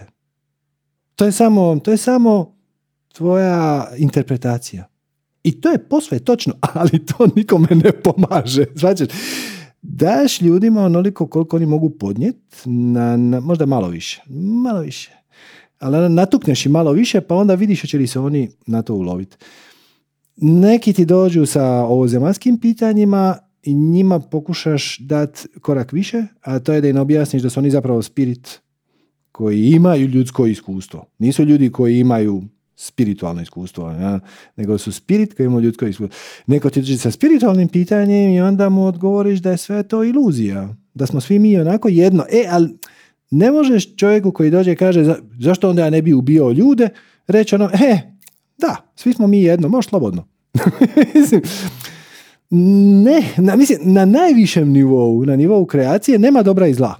Nema dualnosti. Sve je dobro. Isto kao što u dobrom detektivskom filmu ili kriminalističkom treba ti negativac. Je li on loš? A mislim, bez njega nema filma, tako da na neki način sam zahvalan tom Al Pacinu šta je glumio Sotonu u filmu, šta god, Đavolji odvjetnik. Bez njega nema drame, nema filma. Ali to ne znači da treba na taj način postupati. Tako da, opet je ovo isto, znači, ti se trudiš maksimalno izaći, to je načelno u redu, ali malo to ublažiš, dodaš malo poniznosti na to i kažeš, ja ne znam šta ovoj osobi zapravo treba. Ja ne znam zapravo šta će njoj pomoći. Ja joj mogu tu stajat na isti način kao kad tvoj sin koji ide u drugi osnovne, rješava zadaću iz matematike i sad se muči 3 puta 6. Nije rješenje da se zadereš sa kraja sobe 18, idiote. Nego pustiš da on to vidi, da on to riješi sam. Ako ne uspije, apsolutno se može brati za pomoć. Onda ćemo mi izvaditi, Lego kocki, cijeli jabuke, onda ćemo raditi 3 grupe po 6. Znači, ali to maksimalno izlaziti ljudima u susret i gledati proaktivno šta bi oni htjeli. Malo dvosjekli mač. Ponekad ispadne dobro, često ne. Ne znam, možda sam promašio temu, ali samo me zasudilo. Promašio, ne. Ne, to je odličan odgovor, zato što mi je stvarno to trebalo da čujem. A sad kad si pomenuo mog sina, nekako si mi doli ulje na vatru. Zapravo, moj sin je treći razred i ono što se dešava je da sam ja negde u toj mojoj želji da toliko budem proaktivna, kako kažeš, zapostavila sopstvenu decu gde nisam prisutna. Nisam prisutna, nema me jer sam tamo negde pomažem nekom drugom. Shvataš? I to se dešava toliko intenzivno u posljednjih, da kažem, ajde, i par godina, posljednjih i meseci posebno, gde ja jednostavno probijam te granice u tim svojim potrebama da budem dobra tim ljudima, zbog toga što sam ja zahvalna i srećna što su moja deca takva kakva jesu, a znam kako je njima, i onda mi se čini da sam ja potrebnija tamo nego u svojoj porodici. A onda shvatam da moja deca odjednom dolaze sa nekakvim, ispoljavaju ponašanje koje je posljedica mog neprisustva. I onda ja zapravo činim sebi, ima ga reći, uslugu tako što treba da bude majka, to je sad primarno za mene, jer su to najosjetljivije godine mojih dečaka. Ja neću, za 10 godina će oni reći, ćao mama, je zdravo, gde si bila? A ja tamo hoću budem dobra, shvatiš šta hoću ti kažem, i onda tu nemam meru, preterala sam, a pritom i joga i volontiranje, držim besplatno časove joge za žene i u tom udruženju, pa onda jurim prostor, pa sve po svaku cenu to mora da se održi, u smislu ne po svaku cenu da tražim prostor, da bude besplatno, da stalno mi je to, da to bude nekako dostupno i da ne želim ni na koji način da to bude, želim njima da omogućim da imaju to dostupno, ne posmatram to kroz prizmu financija, ne smatram da to treba bude meni izvor prihoda, to je negdje da ja sebe dajem bez reze. Ali opet nije loše malo i naplatiti. Ljudi više cijene to što su dobili ako su to platili. Znači, jedan od razloga zašto mi naplaćujemo, odnosno pitamo za donaciju, za masterclassove, u jednom trenutku ih naravno damo svima besplatno. Nije to samo da mi možemo od toga živjeti, definitivno stoji to. Ali ako su to platili, pa makar 2 eura, više će cijeniti. Veća je šansa da će pogledati taj masterclass ako su za njega dali 5 eura, što je možda simbolično, nego ako sam ja samo poslao newsletter, tamo vam je daje masterclass, pa sad vam to stoji na YouTube, možete pogledati kad hoćete. Onda ti je reakcija, odlično, sad ću ja označit ću ovu poruku kao unread, pa onda ću ja jedan dan i onda zaboraviš. Tako da, super je što se trudiš organizirati jogu i ganjaš prostor i to sve skupa, ali nije loše zatražiti neku simbolično je. Sad šta je simbolično, to ovisi o prostoru, vremenu, ljudima, publici, to nije sve jedno, ili radiš za ljude koji su zaposleni, ili za djecu, ili za penzionere, ali naći neku simboličnu mjeru da im to predstavlja mali stres, da nije baš ono, evo ti, i definitivno ne da bude toliko da ne mogu to priuštiti, ali malo da. I onda budu redovitiji. I onda ako su redovitiji, to je bolje za njih. Znači, tako da taj balans treba ga pronaći i on će biti različit za različitu publiku, za različito podneblje, za različitu državu.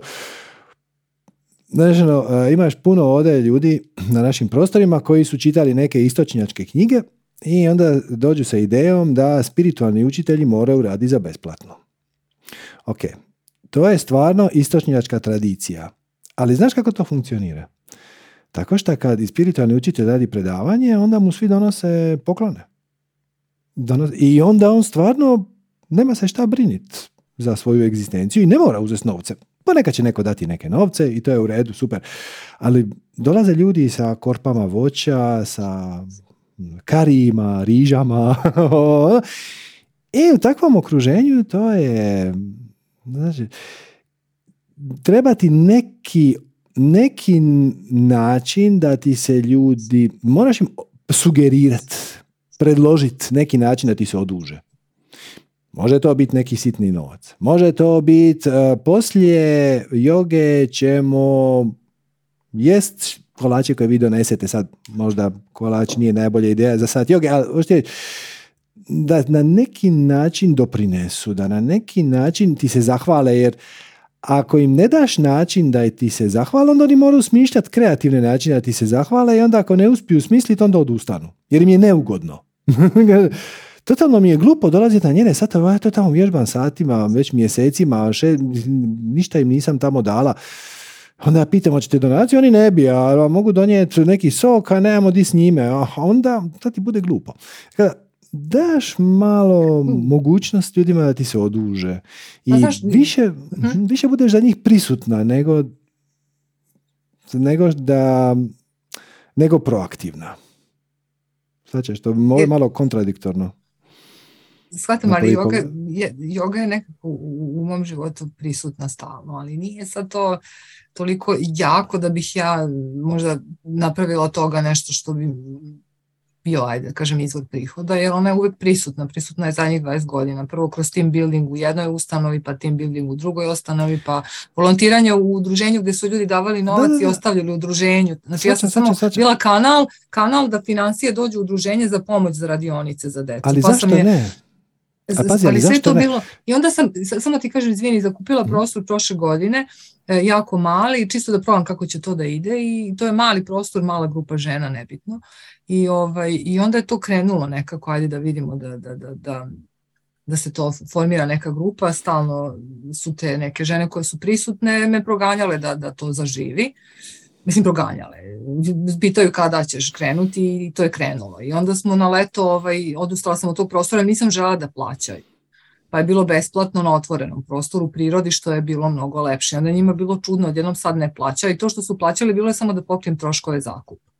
I sada sam našla prostor koji mi grad ponudio besplatno, koji je poprilično ruiniran, dosta je veliki, može primi veću grupu, ali nekako se ja u tom prostoru ne osjećam prijatno. I sad, da li sad problem, da li ego nešto sugeriše da sad tražim nekakve mane, to je prostor koji treba da se renovira i da bih ja verovatno u nekoj budućnosti, kako god, rekli su mi da će mi taj prostor omogućiti kasnije kad dođe u neku fazu da može da bude treba krov da se prokišnjava, mislim može da se zagreje, ali šta je stvar što sam ja i tražila, prostor da bude besplatno. Sad opet se vraćamo na to, ako je prostor takav, ja ne želim ni da naplatim, o tome se radi, želim da sačuvam tu grupu, a većina žena mi kaže mi se nismo primile na jogu, mi smo se primile na tebe.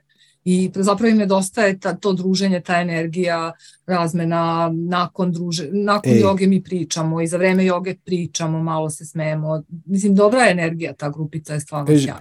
O tome se radi. Znači, ako ja ne dobijem, recimo moj primjer, ako ja ne dobijem dovoljno donacija da pokrijemo troškove i poreze i udrugu i tako dalje, i hranu i struju i internet, onda se moram početi baviti nečim drugim.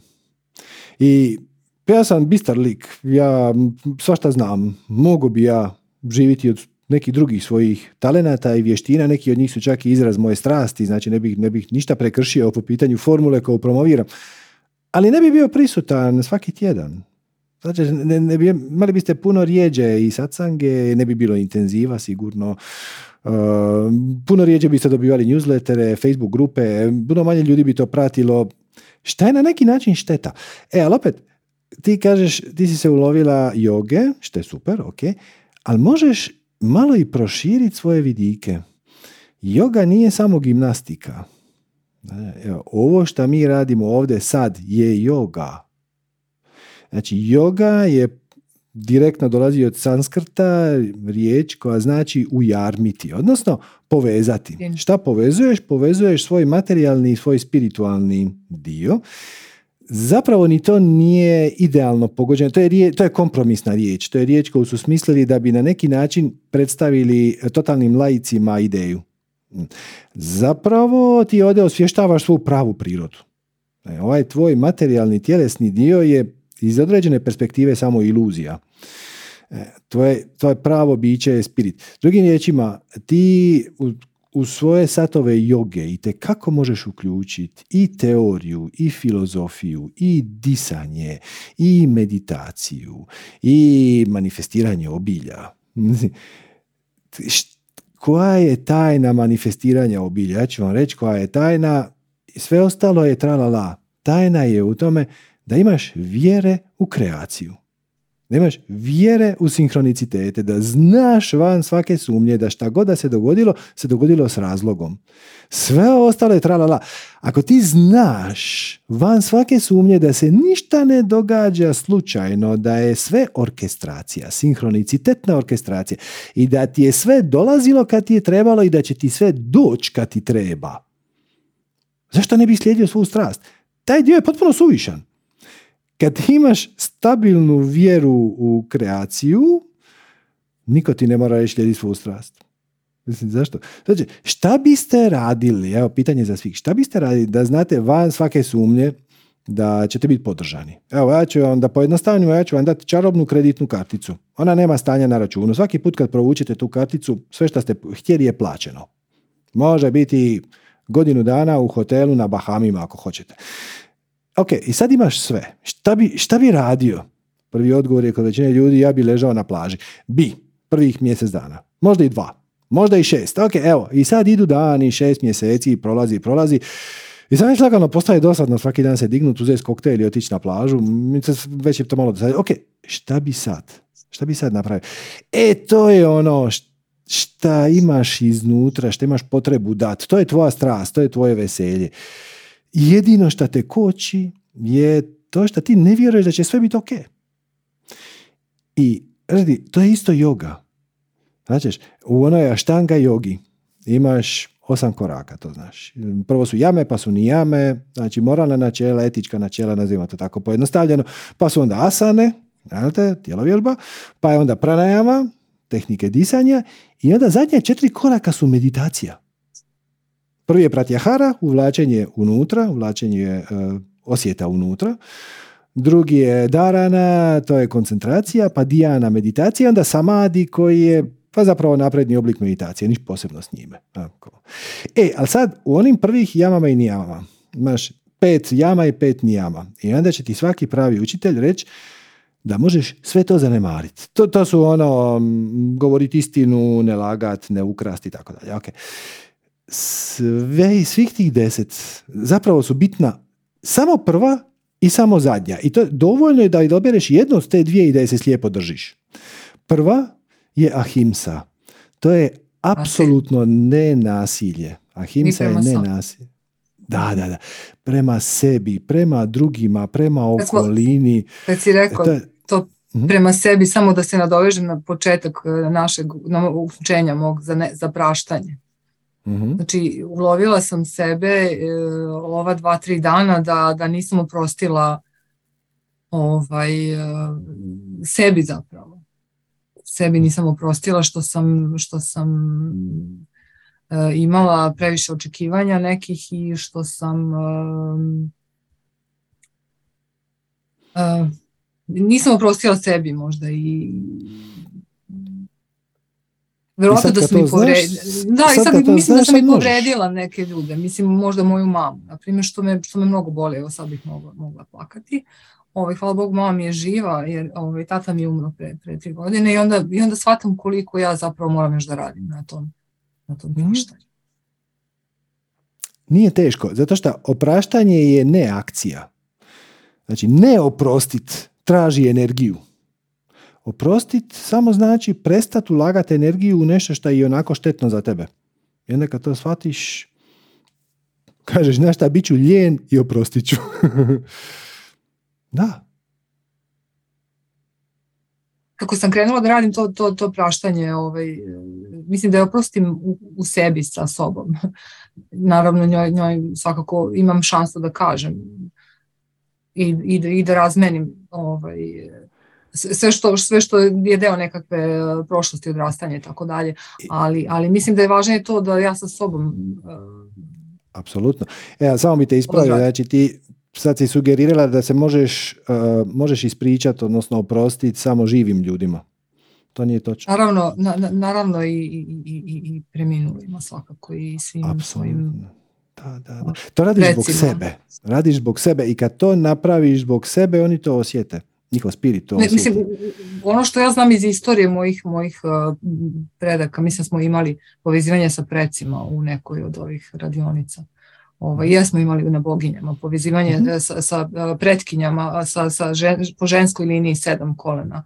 Unazad, da bila sam i na još jednoj sličnoj radionici, još u to vreme kad sam bila kod Sanje i Ines, i ispostavilo se da to povezivanje sa mojim bakama i prabakama, da sam po prvi put istražila šta se dešavalo u istoriji tih mojih baka i strašne stvari su neke te žene doživjele. Mislim da negde mi to svojim našim životima u ovom trenutku možemo negde da energetskom nivou da prekinemo taj lanac. Da. Jer inače nesvjesno prema svojoj djeci postupaš na način da i oni razviju istu blokadu. Ali jednom kad si je osvijestila i oprostila i sebi i njima i tako dalje i ne ljutiš se na kreaciju što ti je poslala karmički dug od tvoje prabake i tako dalje, taj niz je prekinut. I nema potrebe da nastavi dalje. To je poanta ovog perioda u kojem se sad nalazimo. Prekinut niz nasilja koji ide od pamtivijeka. Od pamtivijeka su ratovi i sve ostalo što ne moram vam podnabrajati. Nema nikakve potrebe za tim više, ali apsolutno nikakve. Mi provučemo neke proizvoljne crte koje se ne vide, mislim kao je rekao, na mapi vi vidite granicu između, Hrvatske i Srbije ili Hrvatske i Bosne ili tako nešto, ali jednom kad dođete na to je komad teritorija gdje je ta granica, osim ako to nije neka rijeka, pa je prirodna granica, ti nemaš pojma gdje završava Hrvatska, počinje Bosna. Mislim, stablo ovdje, stablo tamo. Ali mi onda napravimo od toga filozofiju. Pa se zabranjuje uvoz, izvoz, pa carine, pa deklaracije. Pa glupost. Glupost, a to sve služi čemu niko više ne zna. Mislim, zabranjen je uvoz hrane iz Bosne zato što štiti se snažna hrvatska ekonomija. Mislim, stvarno. To je neki zaostatak nekih srednjeg vijeka. Pa dobro, na nama je da gradimo te odnose. Evo, ja sad za ovaj likovni konkurs koji organizujem za djecu sa smetnjama po 3. put u Srbiji, imam saradnju sasvim slučajno sa Splitskom akademijom umetnosti i kad sam to objavila u školi nedavno, to je bio otprilike šok. Zašto da ne? Zašto da ne? Leto povesti. Doneseš i ovako? 5 fotografija, 4 su tvoji prijatelji iz Beograda, a 5 je taj Splićanin. I kažeš, evo, upri prstom koji je iz Splita, koji je iz Beograda. Nemaš pojma. Zato što su ljudi voljni da sarađuju. To je toliko lepa jedna tema i mislim, stvarno se mnogo radujem i ovom likovnom konkursu koji je preživeo.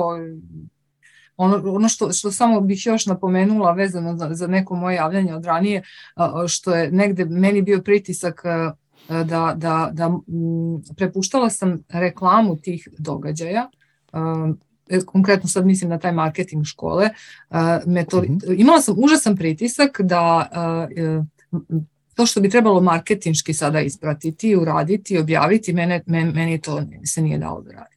Znači, onaj deo koji se ticao organizacije, svih aktivnosti koje sam preduzela da se to realizuje, svega, apsolutno sam sve uradila sa 100% energije i više od toga. A kad je trebalo sve to negde promovisati, sad objaviti, napraviti, tu sam imala užasnu kočnicu i jednostavno nisam žela to da promovišem. Ne znam da li sad ja to imam neki problem.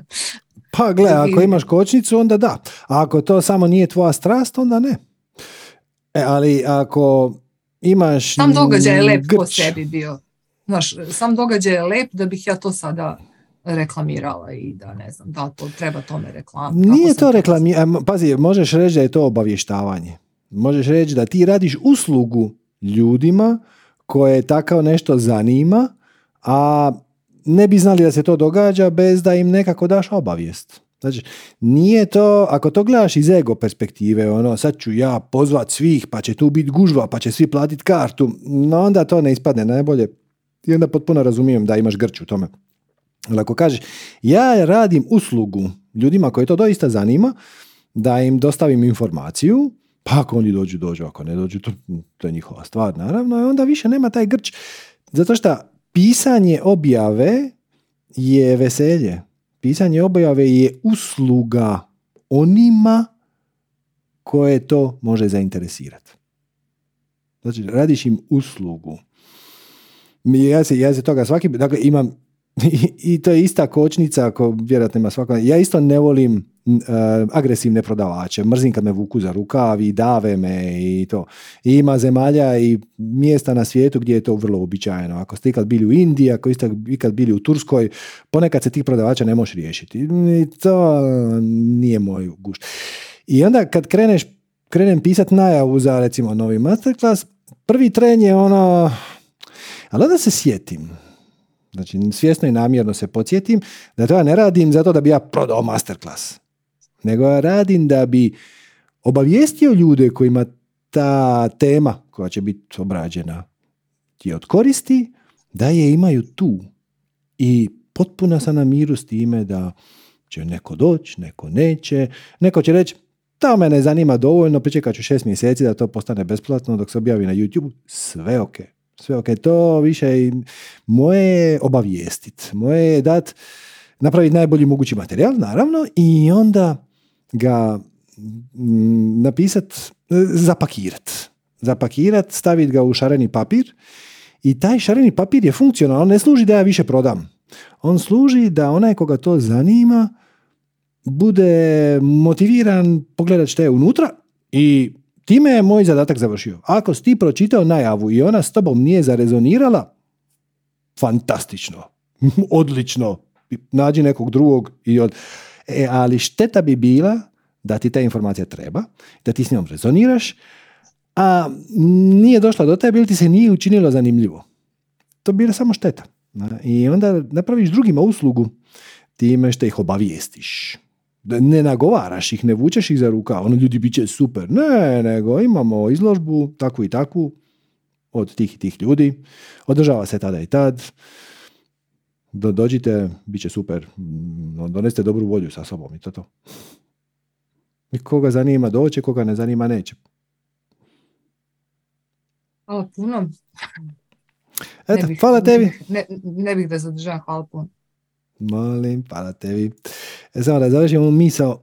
Znači, imate 5 jama i 5 nijama u Aštanga jogi. Jame su upute kako se ponaša prema vani, a nijame su kako se ponaša prema unutra. Odnosno, šta njegovati unutar sebe da bi živio kvalitetan, moralan, osviješten život. I sad, neću ići u detalje, ali jame van idu ovako. Znači, prva je himsa, to je nenasilje. Onda himsa asteja, to je neotuđivanje, ne krađa. Dobro.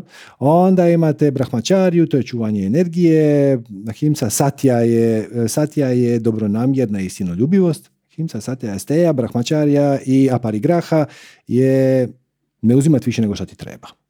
To su prema van, a prema unutra imate sauču, to je čistoća, santoša i tako dalje. I kaže zadnja išvara pranidana. I onda kažu ovi jači spiritualni učitelji da zapravo izaberi ili prvu ili zadnju i nje se drži slijepo. Znači možeš se držati slijepo ahimse i apsolutno ne raditi ništa nasilno, ništa ne forsirati, nikakvu tretirati sa poštovanjem sva živa bića. A to ima toliko nivoa. Svaki put kad ti se učini da si apsolvirao i da sad živiš po principima nenasilja, shvatiš da zapravo radiš nasilja na nekom drugom nivou koji je malo suptilniji, to je doživotni proces. Zadnji korak je Išvara Pranidana. Išvara je ovo što je mi nazvali kreacija. Išvara Pranidana je živjeti u suradnji sa kreacijom. Znači, poduzimati pozitivne akcije bez očekivanja rezultata, dopustiti sinkronicitetima, šta god da se treba dogoditi, neka se dogodi, prihvaćati stvari i to. Zaberete jedno te dvije. Znači, možete ići na radikalno nenasilje i onda imate one priče o onim indijskim mudracima koji nisu htjeli hodati po travi da je ne ozlijede. To je ekstreman primjer ahimse do koje dođeš kad ideš i taj put. Ili Išvara Pranidana koji je Budhidharma nazvao život u suradnji s Dharmom, gdje ti jednostavno radiš ono što iz tebe prirodno dolazi. Radiš dobra djela, ne očekuješ nikakav rezultat i prihvaćaš sve što ti dođe na put. I to je sve, to je yoga. Sve ovo ostalo, hoćeš ti čitati sve te spise, hoćeš ti raditi gimnastiku, to sve pomaže. I vježbe disanja i meditacija, to sve to pomaže. Ali u konačnici bitno je šta ćeš ti poduzimati i kako ćeš prihvaćati okolnosti, a pogotovo one koje ti nisu po guštu. I to je sve. Ajmo mi malo čuti Aleksandra. Zdravo, Aleksandre.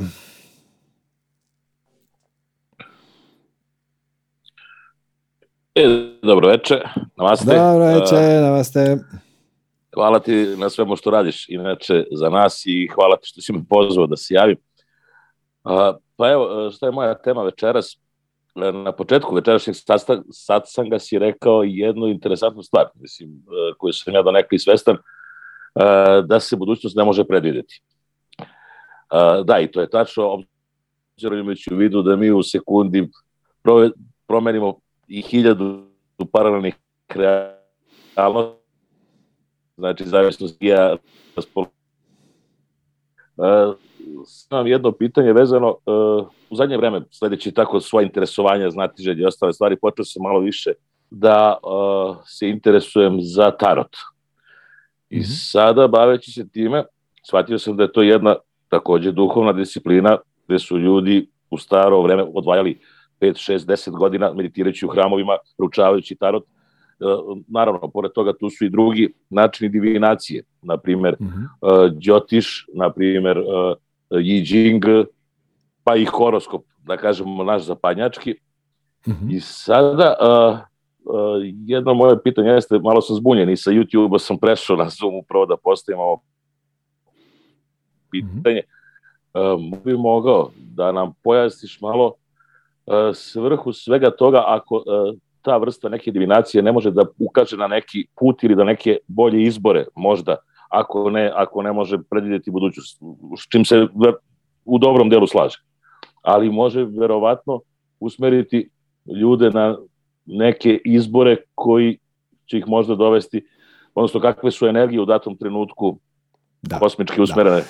Da, ono što ti tarot kaže je ako ništa ne promijeniš, trenutni momentum energije te vodi prema ovom ishodu. Znači, ali čim ti je rečeno koji te momentum, kako te ovaj momentum vodi negdje, automatski je ta budućnost promijenjena. Odnosno ti više ne ideš u tom smjeru, sad si obaviješten. Samim činom ti imaš da ti je dostavljena informacija, povećana ti je mogućnost izbora, i ukazano ti je na točke koje su bitne u tvom životu, a koje su ti možda promakle. Znači, nije uvijek očito koji element, koji kotačić u našem životu ima veći ili manji utjecaj na našu sudbinu, budućnost i tako dalje. Tako da, tarot zapravo čita trenutnu energiju. I ono što ti on kaže, možda će ti onaj ko ti čita tarot reći ti ćeš doživjeti to, to i to. Zapravo bi trebao reći, ako ništa ne promijeniš, kako sad stvari stoje, energije te guraju u smjeru, da postoji velika vjerojatnost da bi mogao proživjeti to, to, to, to i to. Samo onda kraća verzija, preselit ćeš se u drugu državu. Zapravo trebalo bi sve izgovoriti. Ako se ništa ne promijeni, ne. Ali inače, sve tehnike divinacije su zapravo samo dopuštenje samom sebi. Ti daš dopuštenje samom sebi da budeš više od samog sebe. Znači, to vrijedi i za tehnike, i za učitelje, i za predmete, i za rituale, sve to, ništa ti to doslovno gledano ne treba. Ali ako ti pomaže, da, daj 2. Znači, tako da, i ista stvar, Jyotiš, I Ching, šta si spominjao, astrologiju, tarot i tako dalje, ti zapravo daš svoje povjerenje kartama. Ali nisi ti dao povjerenje kartama, ti si dao povjerenje svom višem ja, zapravo. Da ti prenese informaciju, da ti je on to prenio bez karata, imao bi veću šansu da mu ne vjeruješ. I onda ti sam sebi daš dopuštenje da, kao, ja ne znam, ali sad ćemo vidjeti šta kaže Tart. Na kraju ga čitaš intuitivno. Tako? Pravi čitač Tarota, nisu te karte tako fiksne. Znači, no, sad je izašla neka iz velike arkane, izašlo je luda, sad to znači 1, 2 ili 3. Ovisno o kontekstu, ovisno o tome šta smo pričali. I pravi čitač će na istu kartu u drugoj situaciji dati potpuno drugačije objašnjenje. Ponekad jedna te ista karta može značiti ostani na poslu ili daj otkaz. Ovisno o tome koji je kontekst, šta se tu zapravo... I zapravo, ako si dovoljno iskren prema sebi i ako si se dovoljno opustio čitajući tarot, zapravo ćeš u jednom trenutku primijetiti da nisi ti taj koji čita tarot. Ti otvoriš karte i onda nešto krene izlaziti iz tebe. Neke riječi počnu izlaziti iz tebe i ponekad budeš bezobrazniji nego što si inače s ljudima, ponekad budeš nježniji, ponekad... I onda ako si dovoljno iskren, na kraju samo možeš reći ljudima koji će to razumjeti, ja zapravo ovo kanaliziram. I kad vjerojatno ti se dogodilo da ono ti ljudi dođu nakon 3 mjeseca i kažu, znaš ono što si mi rekao na tarotu? Ti se misliš, šta sam ja tebi rekao? Nemam pojma. Ja ne sjećam se. Tako. Bilo je rečeno što je trebalo biti rečeno, a sad šta sam ti ja točno rekao?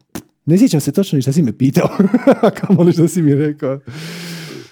Da, to razumijem, ali sad, da li to može bude sugestivno da praktično osobu ono što je rečeno dovedu određenu vibraciju i da on krene nekim određenim putem za koji to što kažeš je čitač tarota kanalizirao, poslao mu tu poruku koju je intuitivno osjetio, a da to se uklopi, odnosno da intuiciju druge osobe dovede na tu frekvenciju da on počne da ide tim putem.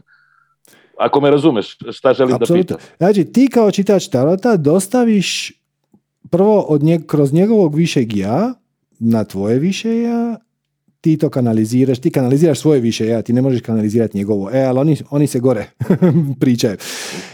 I tako je, još tu postoji spirit od tarota, Hru je spirit od tarota, koji će pomoći u tom procesu i koji će pomoći da ne prođe informacija koja ne treba proći. Znači, ako ima nešto što ta osoba ne bi trebala čuti, onda ti to ili nećeš dobiti, ili ćeš čak dobiti tu informaciju, ali će ti biti nekako intuitivno jasno da je ne treba izgovoriti. Okay. I zapravo, kroz tarot ti kažeš osobi ono što ona treba čuti. To nije uvijek nužno, istinito, točno, predviđajuće, nego ono što ona treba čuti, šta će ona s time napraviti, to nije tvoja stvar. Neki ljudi će ti se ono zahvaljivati, klimat glavom, joj, promijenili ste mi život, i onda neće napraviti apsolutno ništa. To nije tvoja stvar. Tvoje je bilo da budeš kanal. On ti se obrati za pomoć, ti si mu prenio tu informaciju koja nije tvoja.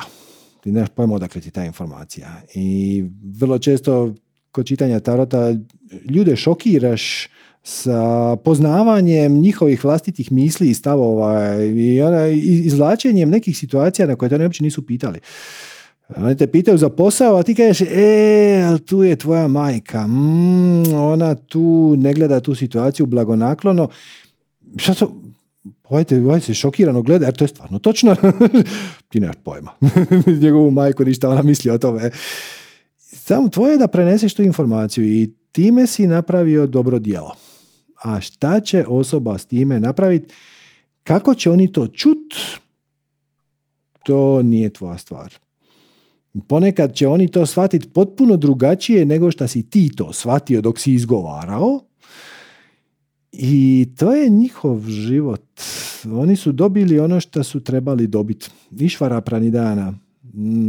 Ti si tu, prenio si tu informaciju za najviše dobro, u dobroj vjeri, sa pozitivnom namjerom, i dogodilo se što se trebalo dogoditi. Tako da, to samo nije tvoje.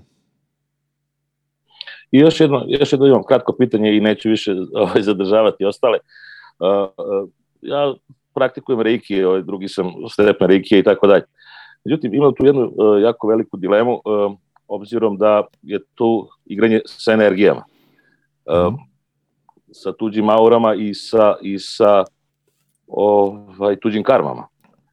Negde postoji isto mišljenje da praktično se ta tuđa karma može umešati u moju ličnu karmu i biti tu. I zbog toga sam jako uzdržan i jako biram ove ljude kojima pomažem sa nekim, znači samo radim sa bliskim ljudima. Mada i to može da bude karmički problem. Eto, ako nešto znaš još o tome da mi kažeš, bio bih zahvalan. Pa dakle, opet ja bih samo tu sugerirao dodati malu razinu poniznosti, jer zapravo ti ne znaš. Tebi može doći tvoj najbolji prijatelj u najboljoj namjeri i ti imaš najbolju moguću vibraciju prema njemu, ti nemaš pojma šta on nosi sa sobom. Spomenuo si karme. On nema pojma šta nosi sa sobom. I samim time, ako kreneš o tome razmišljati, ako uključiš um u to, odnosno zapravo ego, to te odvede na čudne stramputice, zato što onda je najbolje nikome ne pomoći. Šta nije točno. No, ali u svakom slučaju, dokle god ti ulaziš u taj proces otvorenog srca, potpuno iskren, napravi rituale koje ti vjeruješ da ti pomažu. Mogu ti sugerirati 30, ali to ništa nije bitno. Ti najbolje znaš kako ćeš se ti zaštititi. Neki se podime palosaltom, neki stave pentagrame, šta god. Da, i samo učenje daje određene simbole za zaštitu, tako da je to... Da, ali ne možeš preuzeti tuđu karmu dokle god to radiš iz perspektive bezuvjetne ljubavi.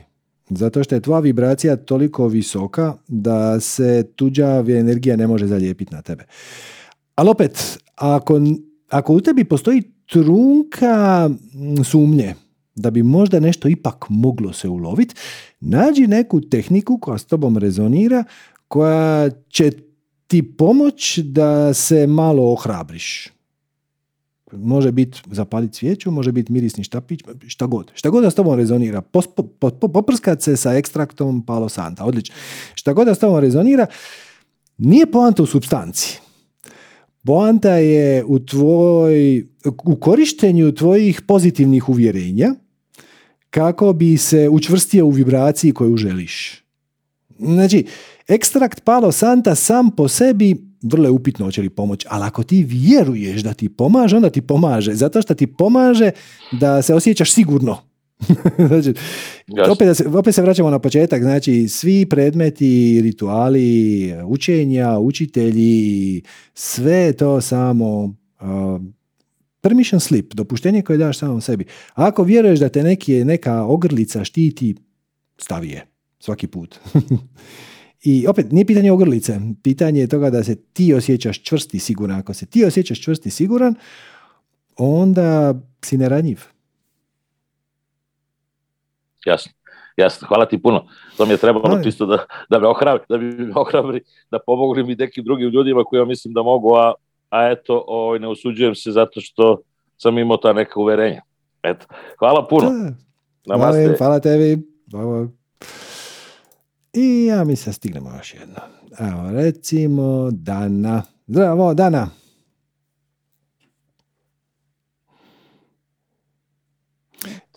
Evo, uspjela si. Čujem se, jel da? Čujemo se. Ćao, Serđo. Pa ja ne znam, nekim čudom na većinu pitanja si mi već odgovorio. Nije nekim čudom, nego... Kako sinhronicitetno od tebe, da? Super, bravo. Da.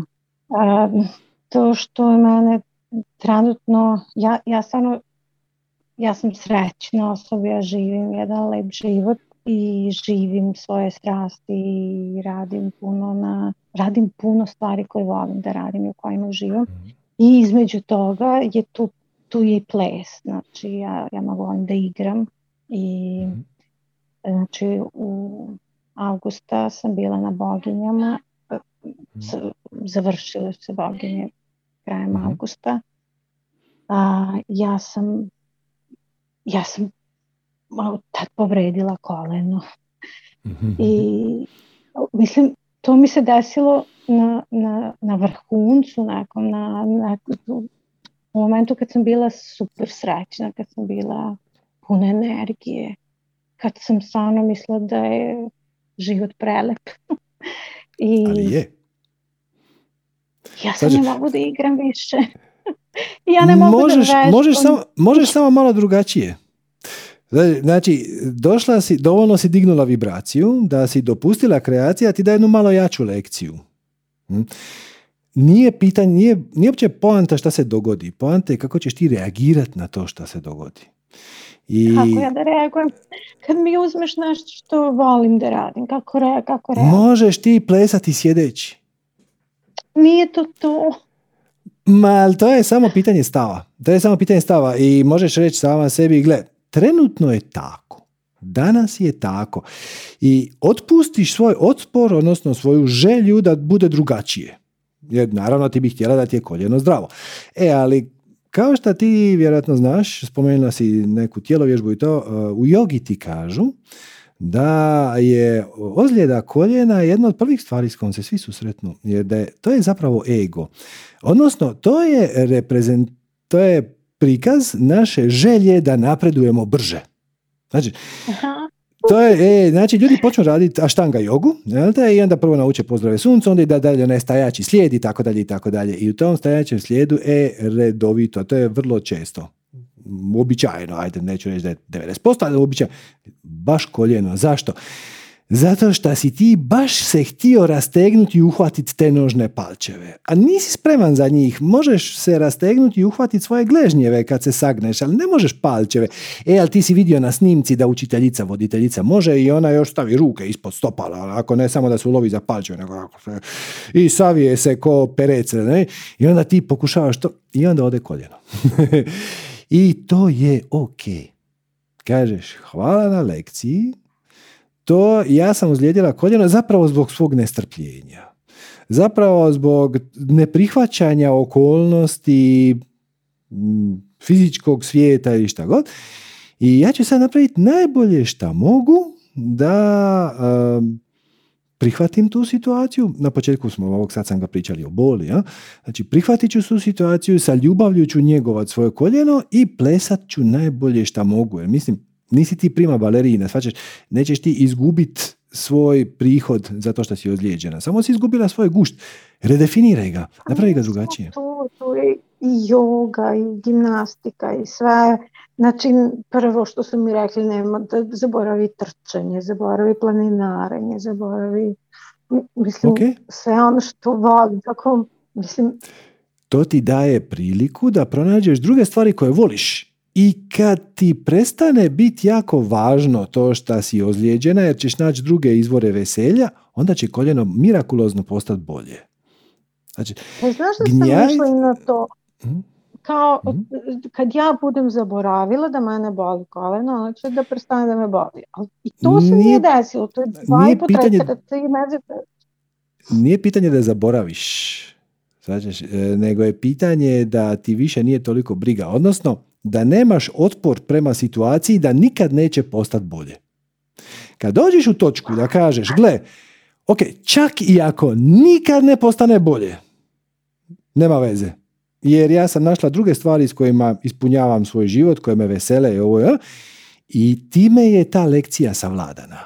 Znači, to će, odnosno, povećava šansu da ta situacija nestane kad naučiš lekciju koju ti je donijela. A donijela ti je lekciju iz prihvaćanja, iz bezuvjetne ljubavi, iz prilagođavanja okolnostima, iz fleksibilnosti. Znači, nije život gotov zato što smo odjednom onesposobljeni raditi ono što nam je bila velika strast zadnjih 30 godina. Samo ćeš naći neke druge načine da ispoljiš svoju kreativnost. Znači, ovo može biti strelica u neočekivanom smjeru. Dolazi svemir i kaže, ok. Ok. Znači, ti znamo da voliš plesat, hodat, planinari, gimnastiku, sve je to u redu. Ali ima u tvom životu, postoji nešto unutar tebe što je još bitnije od toga. I kad to otkriješ, vratit ću ti koljeno. A do tada ti ne dam da hodaš i plešeš dok ne otkriješ ovo drugo. I kad otkriješ to drugo i kad se time počneš baviti, onda možeš i plesat i hodat.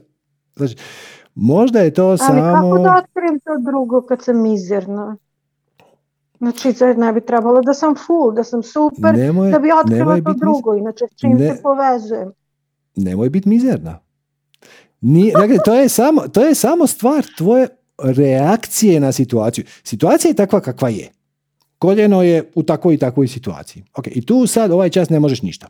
Mislim, ako možeš, napravi to. Ali ne možeš ništa. Ok, šta ćemo sad? Možeš se ljutit, nervirat, plakat i to ništa neće pomoći. A možeš probati suprotno. Reći, kako uzbudljivo. Kako zanimljivo. Svemir me želi motivirat da potražim nešto još šta se u meni nalazi. I prihvaćam ovu svoju situaciju, prihvaćam ovu bol, prihvaćam to svoje bolesno koljeno, ok. I sad idem dalje malo istraživati. I kad prihvatiš tu situaciju takva kakva je, drastično povećavaš šansu da ona jednostavno otiđe iz tvog života. Ja se nadam da je to izvadljivo. Nemoj se nadat. Jer kad se nadaš, zapravo ono što kažeš, nisam potpuno sigurna. Ako nisi potpuno sigurna, dobit ćeš obilje sumnje. Znači, ako si u vibraciji sumnje, dobit ćeš obilje sumnje. Ako si u vibraciji sigurnosti, dobit ćeš upravo ono na što ciljaš. Bez ikakvih očekivanja. Bez ikakvih očekivanja. Znači, kažeš sama sebi, ok, ja sad ne mogu hodati i plesati. Dobro, ok, šta je drugo zanimljivo, uzbudljivo u mom životu tu za mene? I nema veze hoće li ovo koljeno ikad proraditi ili neće. I onda... Kad je svemir bude zadovoljan svojim odgovorom, odnosno kad pronađeš novu strast, novo veselje koje ne uključuje koljeno, kad si naučila tu lekciju prihvaćanja ljubavi prema i svog koljena i samog sebe, tvoje koljeno je dio tebe, onda će to sa koljenom imati drastično veću šansu da se sanira, zaliječi, nestane ili šta već. Znači, da bi riješila problem... da bi riješila problem sa koljenom... Sada slučajno otkrijem da mnogo volim da jedem slatkiše. Ok, možda otkriješ da voliš i da radiš slatkiše. Možda otkriješ da voliš da radiš veganske slatkiše. Možda, ja ne znam, niko ne zna. Možeš ni tebe, ali samo ti hoću reći. Da bi riješila problem sa koljenom, ne smijete biti briga hoće li problem sa koljenom ikad biti riješen. I kad dođeš u tu točku, čak i ako koljeno nikad ne bude riješeno, nema veze. I onda si postavila solidne temelje da se to koljeno riješi. Sve naopačke.